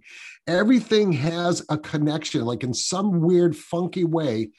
All of this stuff is connected, and if you were able to put like this massive Venn diagram together, and then all of a sudden, let's see what ends up in the middle. And, and what's the middle going to say? It's all a lie. Bec- because everything that we've been taught, you know, that we're learning now is, you know, is is is uh, you know not exactly hundred percent accurate, right?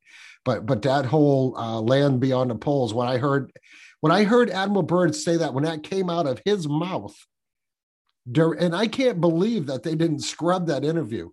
Like, Yeah. like I can't believe that wasn't scrubbed. Like the government just got rid of that. But you know, he kind of was forced into retirement after that, which I found to be kind of interesting. So my my perspective, just to throw this in here, and then Camden reflect on these what we're saying. Um, I worry about every piece of information that we conspiracy theorists can easily get our hands on. Maybe our friends and family are like, "What are you talking about?" We're like, "Oh, you're not digging, you know, whatever. We dig for it. We find it." We shouldn't be able to find any of that shit. You know, But like what my what my like- theory is, Andy, is oh, is this where the extraterrestrials come from? Yeah, that's what. Yeah. Is this where these stuff craft are coming get from? Are they coming from the land beyond the poles, and they're not Oh, coming perhaps. from space? Like if you take Maybe. the flat Earth and we're and we're living inside of a firmament, right? I mean, just going by what their what their thoughts are and what their theories are. Uh, so that would make sense. Uh, So how can an extraterrestrial come here from another universe and fly through the firmament, right? So, but the extraterrestrials could come from other civilizations that are on the infinite plane. on the plane. Yeah. No. Uh. Uh. I'm about to send a photo in chat. Sure. Um, I th- okay. I just found. I was starting to look it up too, but I've not seen this photo before, and that is not even golf ball concave. That's like, uh, uh, like concave and then rise to the North Pole again, and so it would even begin to make sense how you could say easily north poles all that geography is correct uh, when when people are flying around it but that south pole nautical miles and everything makes no sense um, that Camden, ice- where- uh, I'm sorry, I don't mean to interrupt you. Where do I access that map? oh uh chat at the bottom Oh, okay, sorry.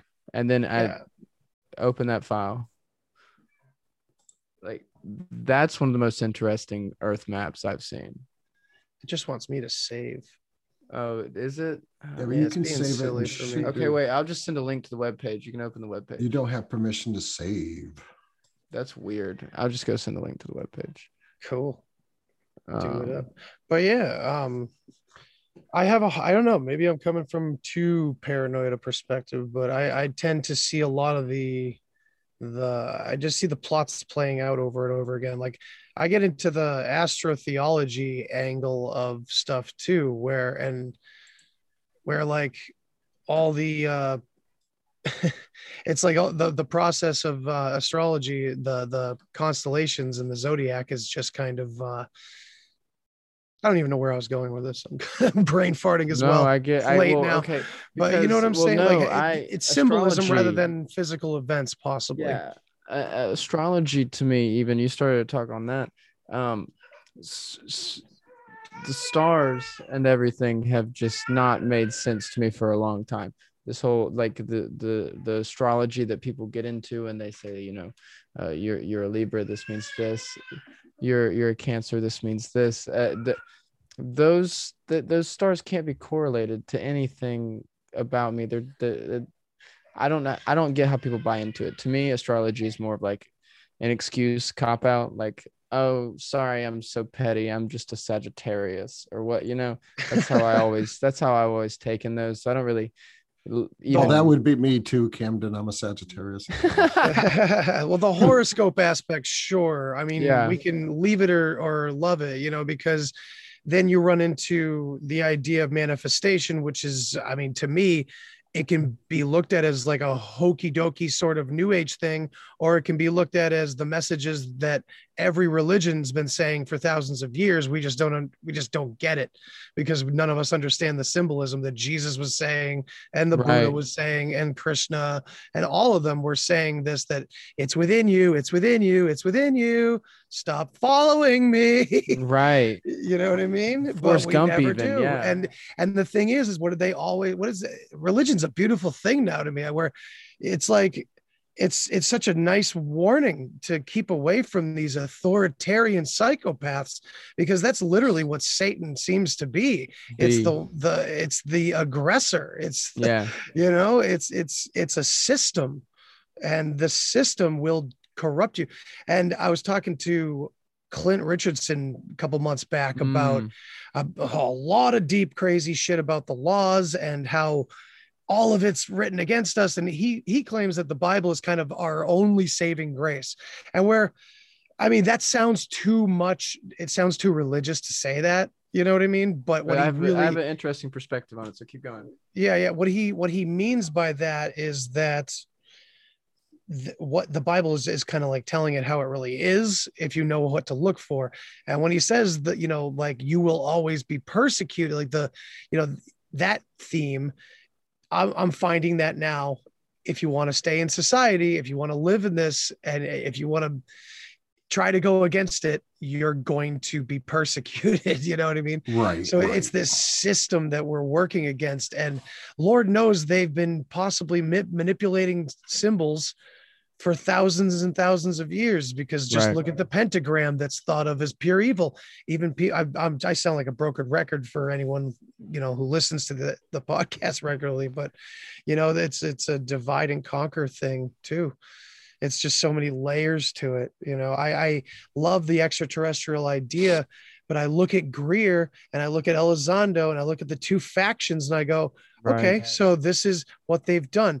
They have slowly taken my UFO community away from me. I mean, not really, but in a sense, that's what they've mean, been they're working they're splitting to it do. into and they political parties. and- they're yes, left and and right s- now. It's like, come Beautiful. on. Beautifully and, said, and- and they're splitting it into multiple parties too, because you have yes. like the MUFON people are fighting with these people that are fighting with that people. And I mean, okay, aren't we supposed to be working together on this? yeah it's thing? always Right. been Yeah, infighting yeah. in the ufo community but it's it's now it's like we have these two figurehead uh ideologies coming into clear focus. And like i said earlier i i just don't i'm not saying this takes away from the experience. And i typically go by direct experience and i can relate to a lot of crazy stories because i've had a lot of crazy direct experiences. But like without that it's it's hard to to verify. But like it's this seems like a setup and i don't think that means anything uh, bad for real experiences but what we're getting from them from all of it we don't have to go so far to say that everything's fake we don't have to do that but it's a playful idea and it works quite often it works in your own head let It- me tell you yeah, It, it, t- it takes some stress off, I'll say the least. Um, you you got into a bit of the like mind head games, like anything real. when I've gotten like that before, I think you can see him. Yeah, no, that that dog over there. I have to Yeah. like Kodak is real. His name is Kodak. I have to. I like those are the things that ground me when I get into Right. those modes. Like the little spinning top in that Yeah, uh, Leonardo right. DiCaprio movie. yeah. Um, but uh, Yeah, and whoever's cat was meowing in the background. Mm. Right. Um. uh, where was I going? Uh. No, I had I had a good one. I had a good one. It was before we split political party thing. Um. Oh, we were talking about You said you had a per- something a different perspective on something. Oh, Oh, how- yes. Oh, religion. Religion. That's it. yes, yes. So Yes. to me, the Bible, religion, blah blah blah. Um, I'm pretty certain, like Germex, sure, ninety nine point nine percent sure, y'all here don't necessarily need like a written out rule to like know good from wrong, morally correct from Right. like treating people Correct. badly, right? But better or worse, a lot of people in the world, if we want uh people to be overall good, they kind of need something explicit. So Yes. good and good and bad is implicit inside of us but but a lot of people need something explicitly written out so the bible religions all those are explicit definitions to to help people that really can't figure it out um so to me that's what religion's always been. It's now gotten this weird perverted sick twisted sense. But like originally speaking uh the way it Mhm. started it's it's giving people um something to shoot for. Now, do we think that came from aliens?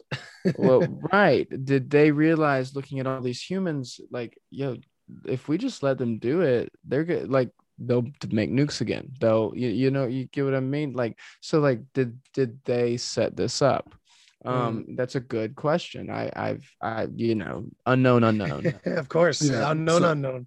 So I have some theories on the Bible too. Like I've always said, like I'd like to read the real Bible. yeah, Yeah, like, I'd like I to wanna- read the Oh, a bunch of tattered I- scrolls. I'd like to read the mary non- magdalene's book the uh, non judas's book version. yeah. yeah Yeah. So, Jesus so the Bible, the Bible does help people that need it, right? Like I'm not against religion. Like I study religion. I'm not a super religious person. yeah You know, I consider myself a moral, good person, uh, and and I am Right. spirit, like a spiritual person. right And I'm not saying that as a cop out because I know that everybody says that. But I wasn't raised to go to church every Sunday. I mean, my parents tried it for a couple of months and they could see that it wasn't working out. So, but it doesn't mean that I'm morally a bad person because of that, Right. right? Like you Yeah. don't need to go to church to be a good person, right? no Uh, but but I would really like like like I'm really interested in, in reading the books of Enoch now. That's kind of a, a new thing for me.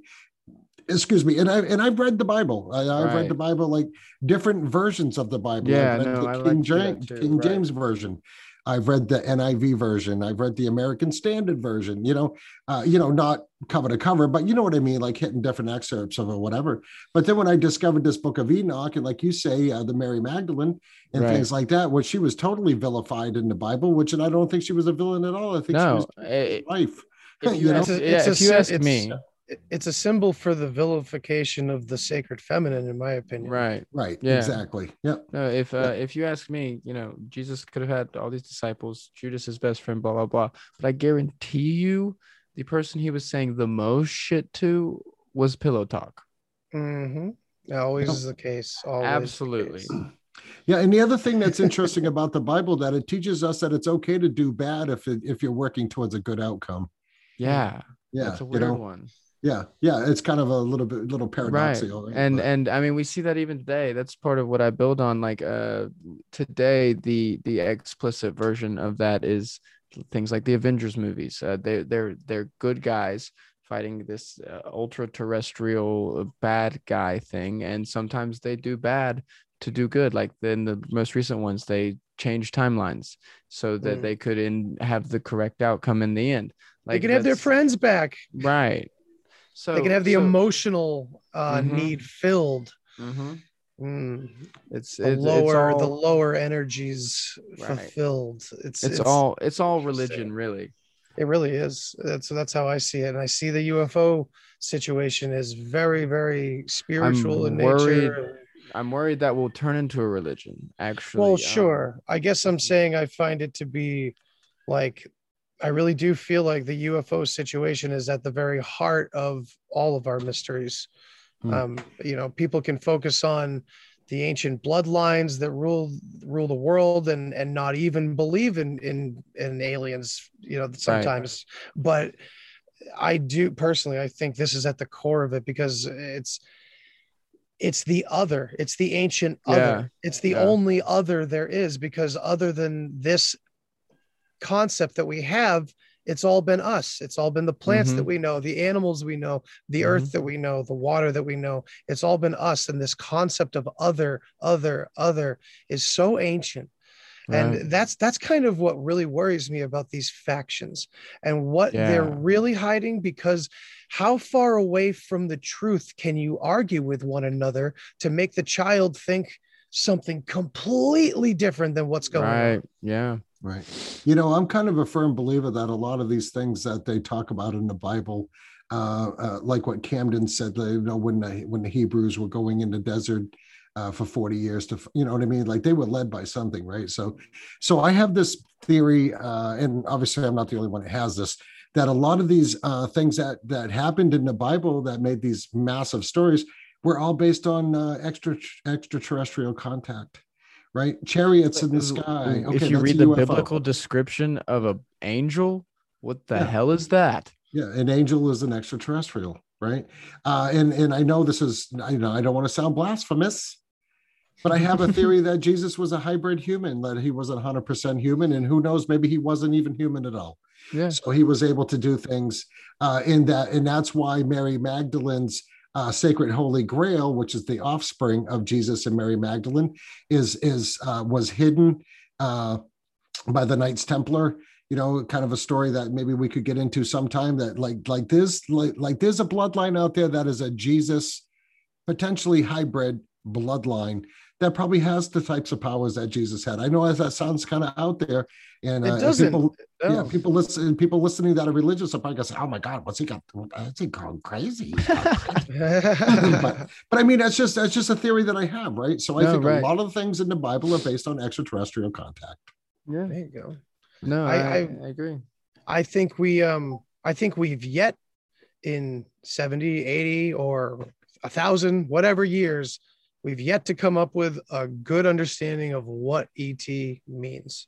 I really do still feel mm. that way. Now, granted, some of the research that goes into the Generation Z podcast and the stuff that comes out of there, you guys are doing some crazy work. I don't even, you should be in a bunker somewhere afraid of assassination or something. That's, that's and I don't mean that to be rude. No, no, I, because it's, I'll tell you, it's starting to happen um i i just recorded an episode uh the he did he's do he, we've been doing this let's get banned right i record i just recorded the one yeah. me doing one um okay. and Sweet. um get under the cyber polygon a little bit more um monday like okay i i realized the information files that i have saved and things like that right it's all on a hard drive when i'm not using the computer uh, it's unplugged and the computer's off. If I'm on, it's you know VP blah blah, blah all that. But mm-hmm. I had to leave it running the other day while I went to work because it was uploading to Dropbox. Because on Patreon we use Dropbox because that can't be censored and anything. Yeah, right. Um, mm-hmm. I come home. I'm driving home first. Um, I'm driving down the highway and I notice um, my phone's connected to Wi-Fi. I'm going like 70 miles an hour. It's connected to Wi-Fi. I'm scrolling. Don't text and drive, kids. But I'm scrolling Twitter while I'm driving, and it's connected to Wi-Fi, and things are still loading. What? Um, I go hmm. to Wi-Fi settings. It's connected to a hidden network. It just says hidden network. I get home. My phone in your my, car, Camden. Yeah, that's bizarre. Well, I, oh, not done yet. I get home. My computer is still on. It's connected to the network, uh, but not the internet. So like that next step. Um, what it is sending and receiving information to on my computer is a hidden network. Hmm. I can't connect to the internet. I I I use a Ethernet adapter and then uh, connect it to my phone, so it's using LTE to connect to the internet. I just say I de- I uninstall the Wi-Fi LAN card driver, um, go to the internet, re-download it. Um, I it wouldn't let y'all send it wouldn't let y'all wouldn't let y'all see pics. Um, but reconnecting to the internet, I kept getting this thing that said, enable federal information processing standards in parentheses FIPS compliance for this network. What the fuck? Asking me to like check That's the box. crazy. And and uh, I've never even fucking heard of that. Best Buy had never heard of it. Um, th- looked it up now. It's it NIST, the National something standards and technology. It's something that they worked with Microsoft on. Uh, I don't know if y'all have heard about like that Jedi ten billion dollar Jedi contract getting canceled. yeah, right. yeah, I remember that. So so that was it was all part of that. Um, Hmm. FIPS is um, government computers, uh, like government approved encryption, and like on government computers you have FIPS on so that so that you're only using things that are encrypted in a way the government's okay with. But if you ask me, that's because they love their back doors. Absolutely. So it wouldn't let me turn the network on until I I didn't. By the way, in the end, push this button. I kept trying to get around it. Finally, I figured out how to. I had to like change network name, like all, but like they're really trying. That's some creepy shit, man. Yeah, Yeah, that's big time. And for you to have uh, Wi-Fi as you're driving down the road. yeah, I mean, I mean, I've never heard of such a thing unless you there's some massive Wi-Fi network that's out No. there that's under government control that Right. they can that that that, that they utilize their Wi-Fi uh, to access people's phones when, say, for instance, there's no cell service.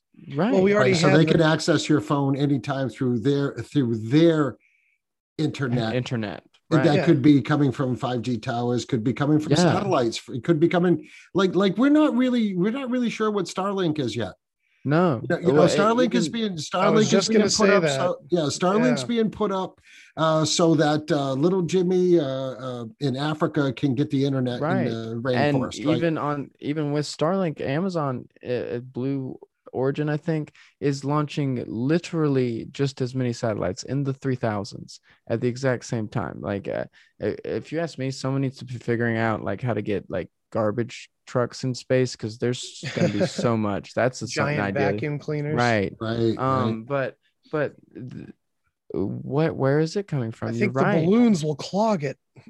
yeah, that's crazy, right? and so so the it doesn't 5g maybe makes the most sense to me It- like there there's got to be I, I i don't know quantum quantum computing is getting really big now like it doesn't i don't know but Yeah. but that's it's something Yeah. well, you that's could bet it wasn't Verizon. Verizon's. no uh, absolutely Oh, not come to my go on your Right. Verizon app and see where we have free Wi-Fi, so that we can access your phone for you. and the, you. the weird thing even is like uh, my dad's computer downstairs my brother's laptop in his room uh those didn't have the hidden network It- Hmm. it I'm actually kinda they, thing. they singled out your IP address and went after you. Yeah. is what they did. Yeah. So yeah, they gave they sent you a message maybe. yeah oh I, that's in the episode that i recorded i said it's not like i think like it, like yeah sure i've got things that no one want they don't want on the internet but i don't it's not like i even think they went to go look and see what i have i think it was more of a scare Hi. tactic because yeah Yeah. absolutely right and it's not gonna i don't care I'm, I, I ain't stopping i'm more stubborn than that but wow Yeah. Right, so should I be looking for your name on the list when the list comes out? You know, because Biden is asking big tech for uh, and medical for for a list of people that haven't taken the jab. Number one, yeah uh, and, and any of us that have been reported for being extremist on Facebook, right? yeah so you, absolutely you get that little thing now. Do you know anybody that's an extremist? yeah Yeah, yeah. fucker. Everybody in my family's a fucking extremist. You know, any, anybody that's got a talk to them. podcast that talks about conspiracy theories is an extremist, right? In somebody's Right. view. And so somebody's you and I- absolutely So there's a very fine line there. Like we could all be deemed extremists because we have extreme views. Of course, we Yeah. are absolutely, and that's why, like you and me, have talked multiple times, Ron, about about you know uh, studying up on ham radio technology and shit like Right. that. I, no i'm looking at putting a ham radio in my jeep there you go, nice man. Yeah, no, I'm- it's, in in all seriousness, I think that's something that we definitely all need to get on, uh, and we all need to have everybody's information uh, so that we Yeah. can stay in contact. Because you know, I just got this really odd feeling that in the next couple of months, like the shit's really going to hit the fan. You know, you got this stuff. We just did a show tonight about all the unrest in all these socialist uh, countries, right? You got Cuba, you got uh, South Africa, uh, Yeah. you have. Uh, obviously Venezuela. France is protesting right now. Yeah, you got the president yeah, of Haiti bad. that just got killed, uh, assassinated because he didn't want to take the COVID jab. Yeah, you know, but all of a sudden now we, uh, oh no, we got plenty of shots. Right, we're going to send them over yeah. Uh, get you taken care of, right? So, uh, you know, and then the people in Cuba are protesting because uh, they don't get no vaccines, right? So they're very upset. So they're protesting in the street.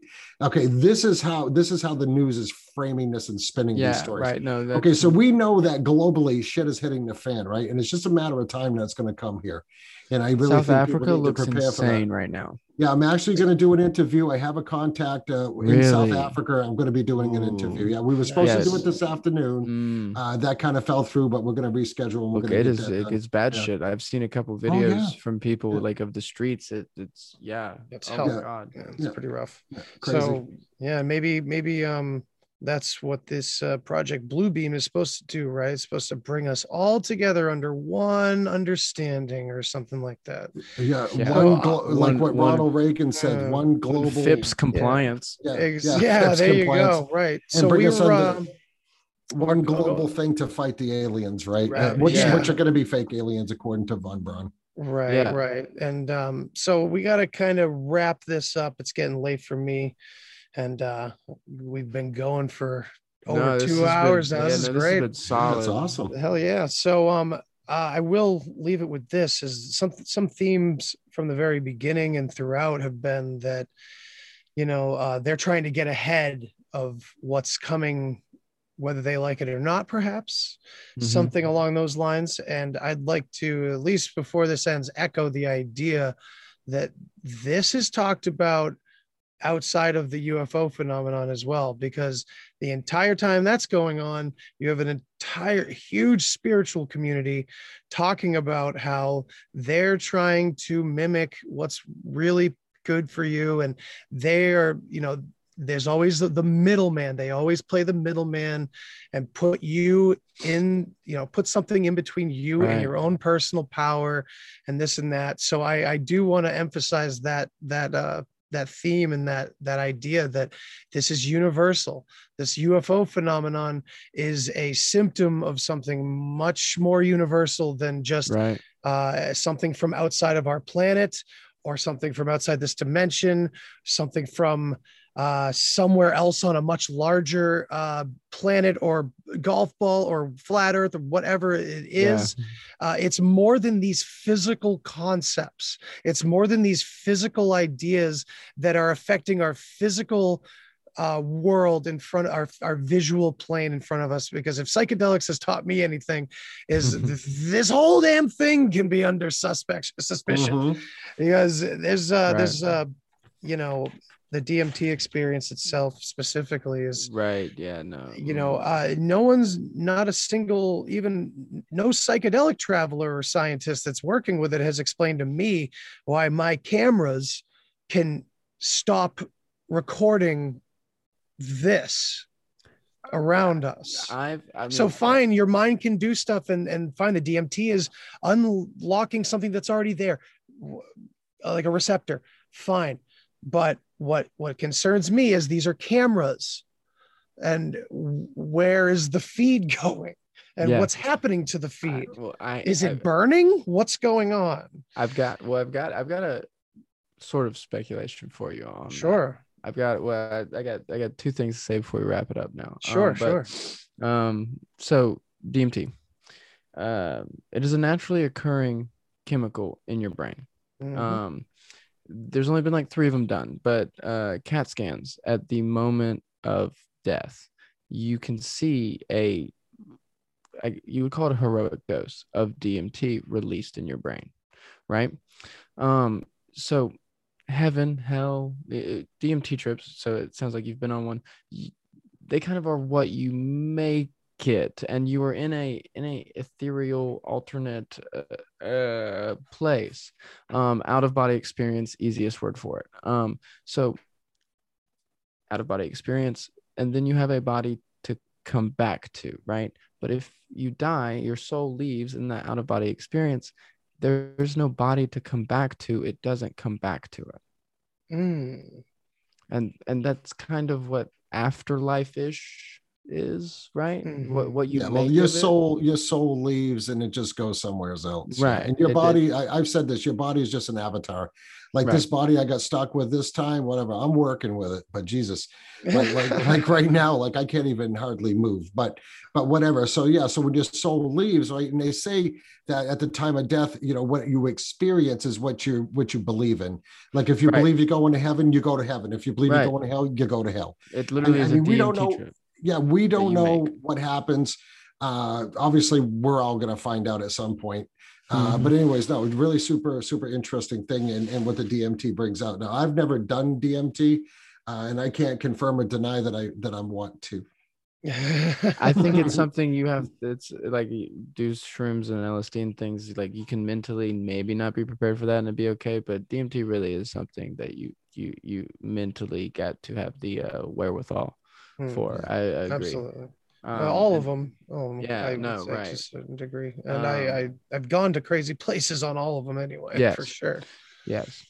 And the oh okay last thing Yeah, last um, thing, you got yeah. you got into you got into new age um Mhm. and the the middle per like a person in in our patreon we do zoom calls and stuff that he, he's he's said a lot of interesting things on and we've even had some like on technology side a guy that works for RAND Corp that i don't know why he talks to us but he does and he seems very Uh. legit. I've seen his credentials and like uh uh, had some private conversations with uh, like i i think i'm cool with him. He basically says like i sit in these briefings all day and i'm like all these people talking i know i i can find so many more smarter people that have so much better perspectives and so like i want to talk to them Mhm. um so i think i'm okay with him for a while i was like um yeah. but um confirmed by him so the the new age guy he's basically he he's of the belief that new age spiritualism all that stuff raise your vibrations those things um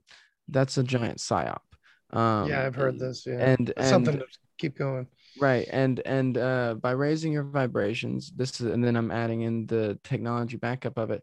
If you raise your vibrations you uh, become a better antenna for broadcasting. If you add um aluminum say in deodorant or say in uh, these you mentioned white claws earlier the these seltzers with actual hard liquor in the aluminum cans they degrade the aluminum. You're swallowing a little bit of aluminum.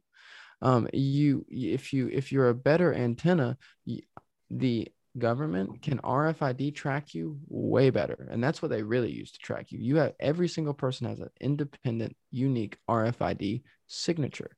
And if I were to say, make sure I kept everyone six feet apart, I could always identify who is everyone. much easier Yeah. That's Yes. creepy. yeah That's a no very inter- creepy very line of very thinking. very interesting and, and maybe part of the experience is okay uh, we're either going to track you and everything's going to work out good or you're going to get alzheimer's and die yeah. you know it's a 50 50 shot yeah Yeah. and and so he, he's very much of the mind that the entire new age like spiritualism is is in itself a psyop So I wonder.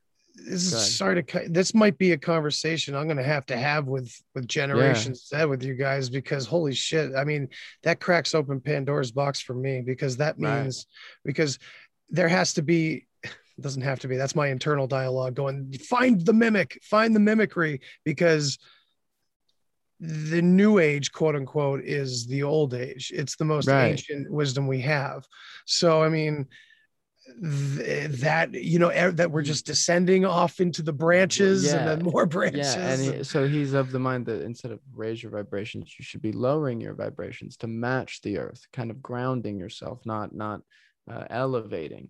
And it's, I Hmm. mean, you there's things to back it up. It's very. we're gonna have we're gonna have to interesting. yeah, we're gonna have to totally. read i want to get into that No, sometime Yeah, and I'm, I'm I'm, glad I'm- to leave the audience hanging. uh, They'll be back. absolutely I want to be in on that conversation because you know I have a hard time believing that the new you know some of the new age stuff is kind of out there, but uh, but a lot of it you know I read a lot about Buddhism uh, growing up, right? And, and you're talking that's like uh, raising your vibrations, you're uh, you're changing frequencies, you're doing things, and and Yeah. these monks are able to meditate for days, Yeah. right? So so I don't think that's a That's- psyop. I mean maybe part of it's a don't know, psyop, but not maybe. the original stuff Like, like socially, That's what I'm culturally, wondering. yeah, no, that Yeah. right. because there's got to be a like, mimicry, man. There's got to be something yeah. laid. It's they just lay it right out there on top. Scientism versus science. I don't want everyone turning completely against science. I'm almost nervous about posting like Trust science, the science. in conspiracy theory posts. Yeah, you know, it's it's hard to even go near science that we actually probably could trust. You know, or yeah. or can No one we? wants to trust anything. Yeah, right. It's uh, and that's the, whole point. That's the Ah. whole point. And let's Yeah. leave it at that for now, guys. Uh, you guys have been friggin' awesome. Thank you, Camden. Thank you, Ron, Totally. Dave, Zed for coming in and having all this amazing shit to say, and Eric just being able to be bombarded and take it. Eric is my very good friend, and and he's always been the one to be. He's always willing to go as far Right. down the rabbit hole with me as he wants. yeah, and, that, he just, and that's he just throws cool. an anchor in the top while he's and he's like, I'm gonna go Right, down there with yeah, you, but yeah. I'm no, I'm, I've definitely I got a line. yeah, I got a line whenever I want to get the hell back at it. when I, when I saw I Eric really respect sitting, that. when I saw Eric sitting back in his chair and we're going on about stuff, and he's just look, looking like, "What?" He's What is listening that? Though. Yeah, no, be- that's cool. He'll be that's cool. googling Yeah, or that's- duck duck def- going now. Yeah, that's definitely. Yeah, I hope. a I was cool definitely thing. gonna tell him that you need to never go to Google again. Oh, I've told him before. I think he was he was on my very first episode, and he was like, "I was like, why are you googling? Why aren't you duck duck going?" He's like, "Cause I don't give a fuck." I'm like, "Okay, okay." But it's like, dude, I don't think you know what you mean when you say that. yeah, no, right. Yeah, you don't give a fuck about finding any answers you're asking. Yes. Right. Yeah, exactly. But anyway, right. guys, thank you all so much for being here. Ron, we can find you at the Wicked Planet podcast. You're on Instagram, right? Yeah, and, uh, yeah, Wicked you Planet can. Uh, podcast? well, yeah, I'm. Uh, you can find me on Instagram. I'm uh, Ron from New England. Yes. Uh, that's Yeah, no, I'll be what checking you everybody out. I knows me love by. meeting you, dude. That is great. yeah, great you too. Camden, for sure, and uh, and Dave also, and Eric. You know, and hopefully we can get together again. Uh, Right. uh, and you can uh, find my uh, podcast uh, page on Instagram as well. It's the Wicked Planet Podcast. So uh, if anybody wants to check that out, come and uh, come and check it out. Give us a listen sometime. Me and Andy, we're going to be working together pretty soon on a couple of ideas that we have. oh yeah, Uh, Andy, I want to thank you very much for inviting me to come on the show tonight. Like, like so sorry that I was late. oh, no Uh, worries. You know, you know, hopefully I didn't miss too much. And uh, yeah, no, had a great time, great conversation, uh, and uh, and look forward to having more. Yeah, Andy, I love appreciate it, dude. I yeah, I was a little bit late too. I was editing video. I missed it. I missed the text from Dave, but I mean, like I was telling Dave the other day, I can't, I can't. I'm so impressed that like people like he, he of course he wants to bring me on, right? I can get how he feels about me now, but like to be invited on these things too from other people wanting to interview me and him, that's like I, I it's amazing to me. Like I don't know what qualifies me, but I love it. Well, dude, uh, when you you filled in for Dave a couple times, that I really I tuned into, and I thought you were great, you know. And, I, Mhm. and when I realized that Dave had it had had a good friend right there helping him out with this shit, I'm like, this makes a little bit more sense. Otherwise, Dave would have no hair; he'd be Yeah. pulling his own eyebrows out at this Yeah. point. So, I mean, I really appreciate what you guys are doing over at Generation Z podcast. Ron, I appreciate you so much, man. I we got to get together more and we we definitely have to do something in person with a bunch of us New Englanders for sure. Oh I yeah, know- we're gonna set that up. Hell yeah! Now Camden, you guys are you guys are further north, I believe. No, no, no, no, no. See, No? uh, you, Oh, Dave. you can end the recording, and I'll, I'll, se- I'll Okay, no problem. Stuff, yeah. Okay, no problem. All right. Anyway, guys, everybody, thanks for listening. Uh, we got way off topic, but I think that's the whole point here, man. I really do because this, uh, like we've been saying the whole time, this topic is a very universal topic. and it Mhm. can't be boiled down to what these factions are throwing at us. So, thanks Yeah. everybody for listening and take it easy. See you next time. Good night. So, yeah, yeah, thank you guys so much. This was fucking crazy. This is almost three hours. That was Is Awesome. it really? What time did you guys did you start st- at I, I started I started at 8:30. Well, Right, 840. yeah. Let's call it Yeah. 840. So that was sick. That Yeah, I was I was pushing Buckley. You know, uh, we had a little glitch in the middle of the show. I mean, we overcome it. It was no big deal. But but our girl Kristen, she was in on the show tonight, and I told Buckley, I says, okay, so what are you doing? You're gonna get that exported, do this, do that. Well, I was just one. to. I said, dude, I'm a fucking half hour late for Andy's show already. Oh, I thought you said you it was coming on nine late. thirty. He said Yeah. you said it was nine thirty. I said no, I said it was eight thirty. I said so get your shit done. And if you Yeah. want to Well- join in the show, pull up a chair. No, no, I gotta go. I gotta get going. I said, good, get fuck out of here. And I- and I That's said, funny. you know, yeah, I beat up Um, on him anyways, pretty good.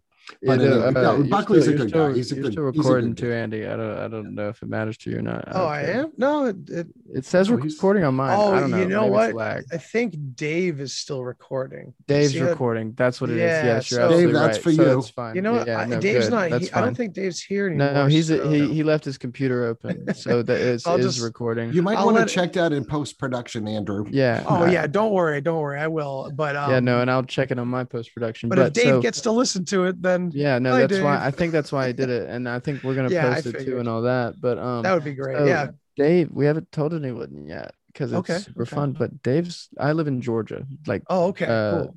like South US. He's from Toronto. He's next Tuesday. He's flying here, and so we'll Oh, be cool. like in the same room together doing the podcast together. I think That's like great. it'll be super rad. Oh, dude, yeah, your fans like- are gonna blow yeah, up. we're the gonna- you know, spot. Camden, when it's really cool. Like when I do my podcast, my my uh, guest host, I mean my uh, co-host is with me in the studio. Right. Uh, and tonight, like, uh, and we had Kristen, who's our girl that comes in, does a few shows and stuff. Uh, she wants to start being uh, more active with doing a show, and I'm trying to help her. That's out. She great. Yeah. yeah so and she's really good. We're going to do some spiritual show and some holistic healing and you know and all that stuff. Uh but but it's it's different. Like doing a zoom one I like like for since like i've been doing this since july or june Yeah. of 2020 right? So so you get used to the zoom meetings and it's cool. Right. you know it's cool. You Yeah. can mute your mic you can raise your hand you can do all this stuff right? Uh because you know I, I really you know i don't mean to interrupt. Sometimes i do or whatever but i'm trying to be very mindful about that right but when you're in the studio it's like it's a different flow oh hell yeah. like, yeah. like, I like I mean, this show flowed awesome, but but you get in this flow. There's no Yeah. delay. There's no nothing. Right. Uh, and then if like- Buckley says something, I give him the hairy eyeball, or he gives me the. Right. No, it's that's- kind of funny. Uh, it's waiting on. easier to play off of each other when you're in the studio. So so if Dave's coming to you, that's going to be a Yeah. good show. Like We're I took the I see took the whole I took a whole like 10 days off work. So like we'll be like actually like all all day. Like we're we're thinking we're gonna do like Alex Jones style, like sit there for a couple hours, let like because they have our phone number too if they're on Patreon, so members can call us. Other people sick. can watch it, so maybe more people will join Patreon too. They get our numbers. Like we're like this is gonna be rad. Yeah. Dude, well, maybe, maybe. Well, no, I don't. I, maybe I, I'm. I'll try to join if the timing's right. I'll, Yeah, I would yeah, love yeah. to join and call in on you guys. Right. No, dude, for real. I like I cannot wait for this. It's gonna be fun. That's so awesome to hear. What man. is your what is your Patreon, Camden? Um, I, it's you have to look up the entire entire word. They they they shadow ban us so hard already. It's really annoying. Is Um, Patreon messing with you? Yeah. Uh, so it's make sure I say it right. It's yeah, Generation Z podcast. The like just all three words spaced out. Um, but I'll drop a link actually in this chat right here, real quick before we go.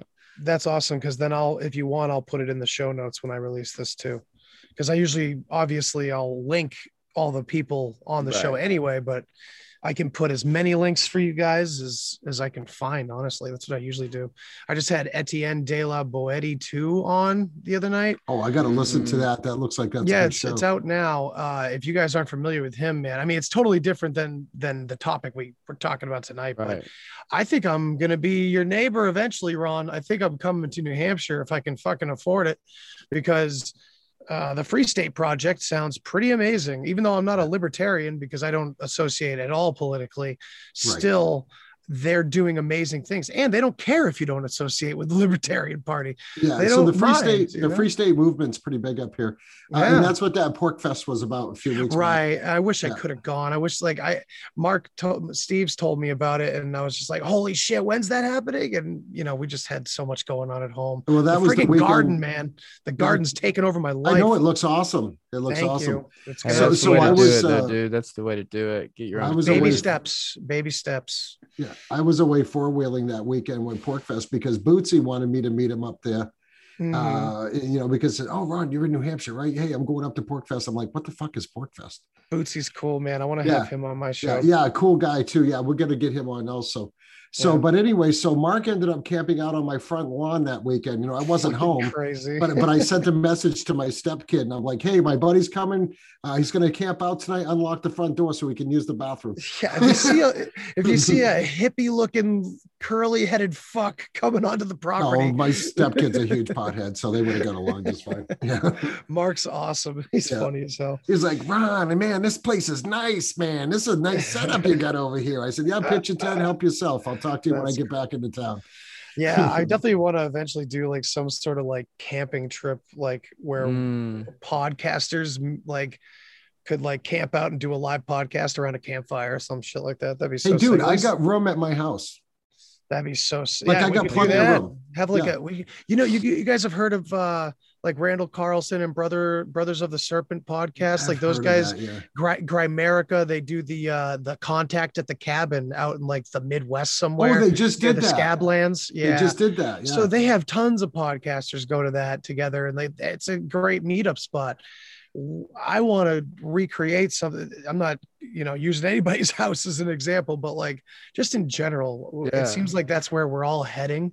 Okay. And shit, even you down there in Georgia, that's No, right. beautiful. That's a beautiful. Are you near the Appalachian Trail? Uh, I'm a little south of it. I'm at, but but even prettier. I live on the lake. So Oh, geez, yeah. yeah. man, that's that's gorgeous. So you anyway, got guys, gators? I gotta, you got gators gotta- in your lake? there there's some, yeah. Yeah, I don't swim I'm, I'm not. I'm not a not. They're they're not in Lake Lake. Uh, the, I know where they are back on Creek. Hop over Mm-hmm. land a little bit to that little mini creek, and there are gators. And Mhm. I'm not. I'm not Florida man, but I have played with them before. So like, yeah. that's All right, so cool, Andy, man. check this out. what's up? Pittsburg, New Hampshire. It's the furthest most town in New Hampshire. I've heard of that. Yeah. Okay. Friend of ours, family owns a huge log house up there. No shit. Right. They never go there.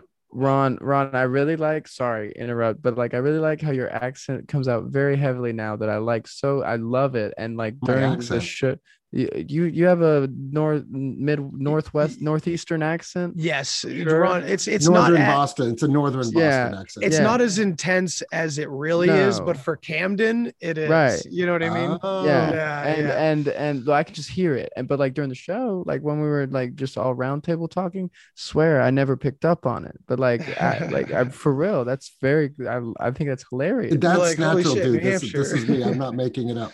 no, So I know. anyway, so, but like so, that's so you were more relaxed like you you were in show mode then now you're not you know what i mean it's very funny I'm kind of in show mode all the time. But anyway, check this out. So I have access to this place like for cheap money.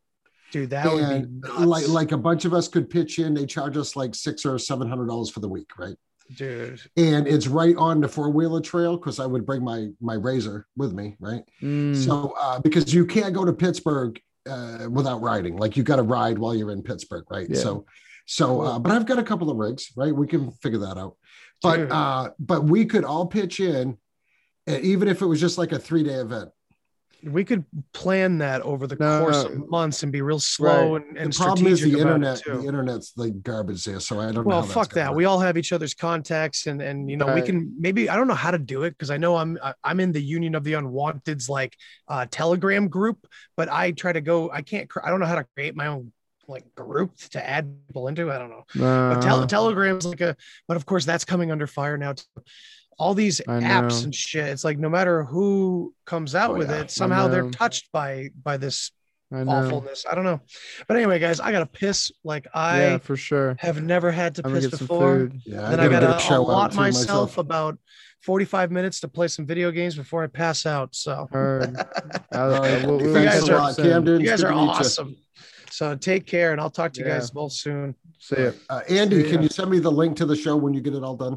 Absolutely. It won't be tonight, but it'll No, be no, no, tomorrow. no. When you get yeah, it done, like, sure. like next week Absolutely. whatever. You guys will all get emails and yeah shit. i chatted Alright. i chatted link to patreon channel too Absolutely, Oh, okay. guys.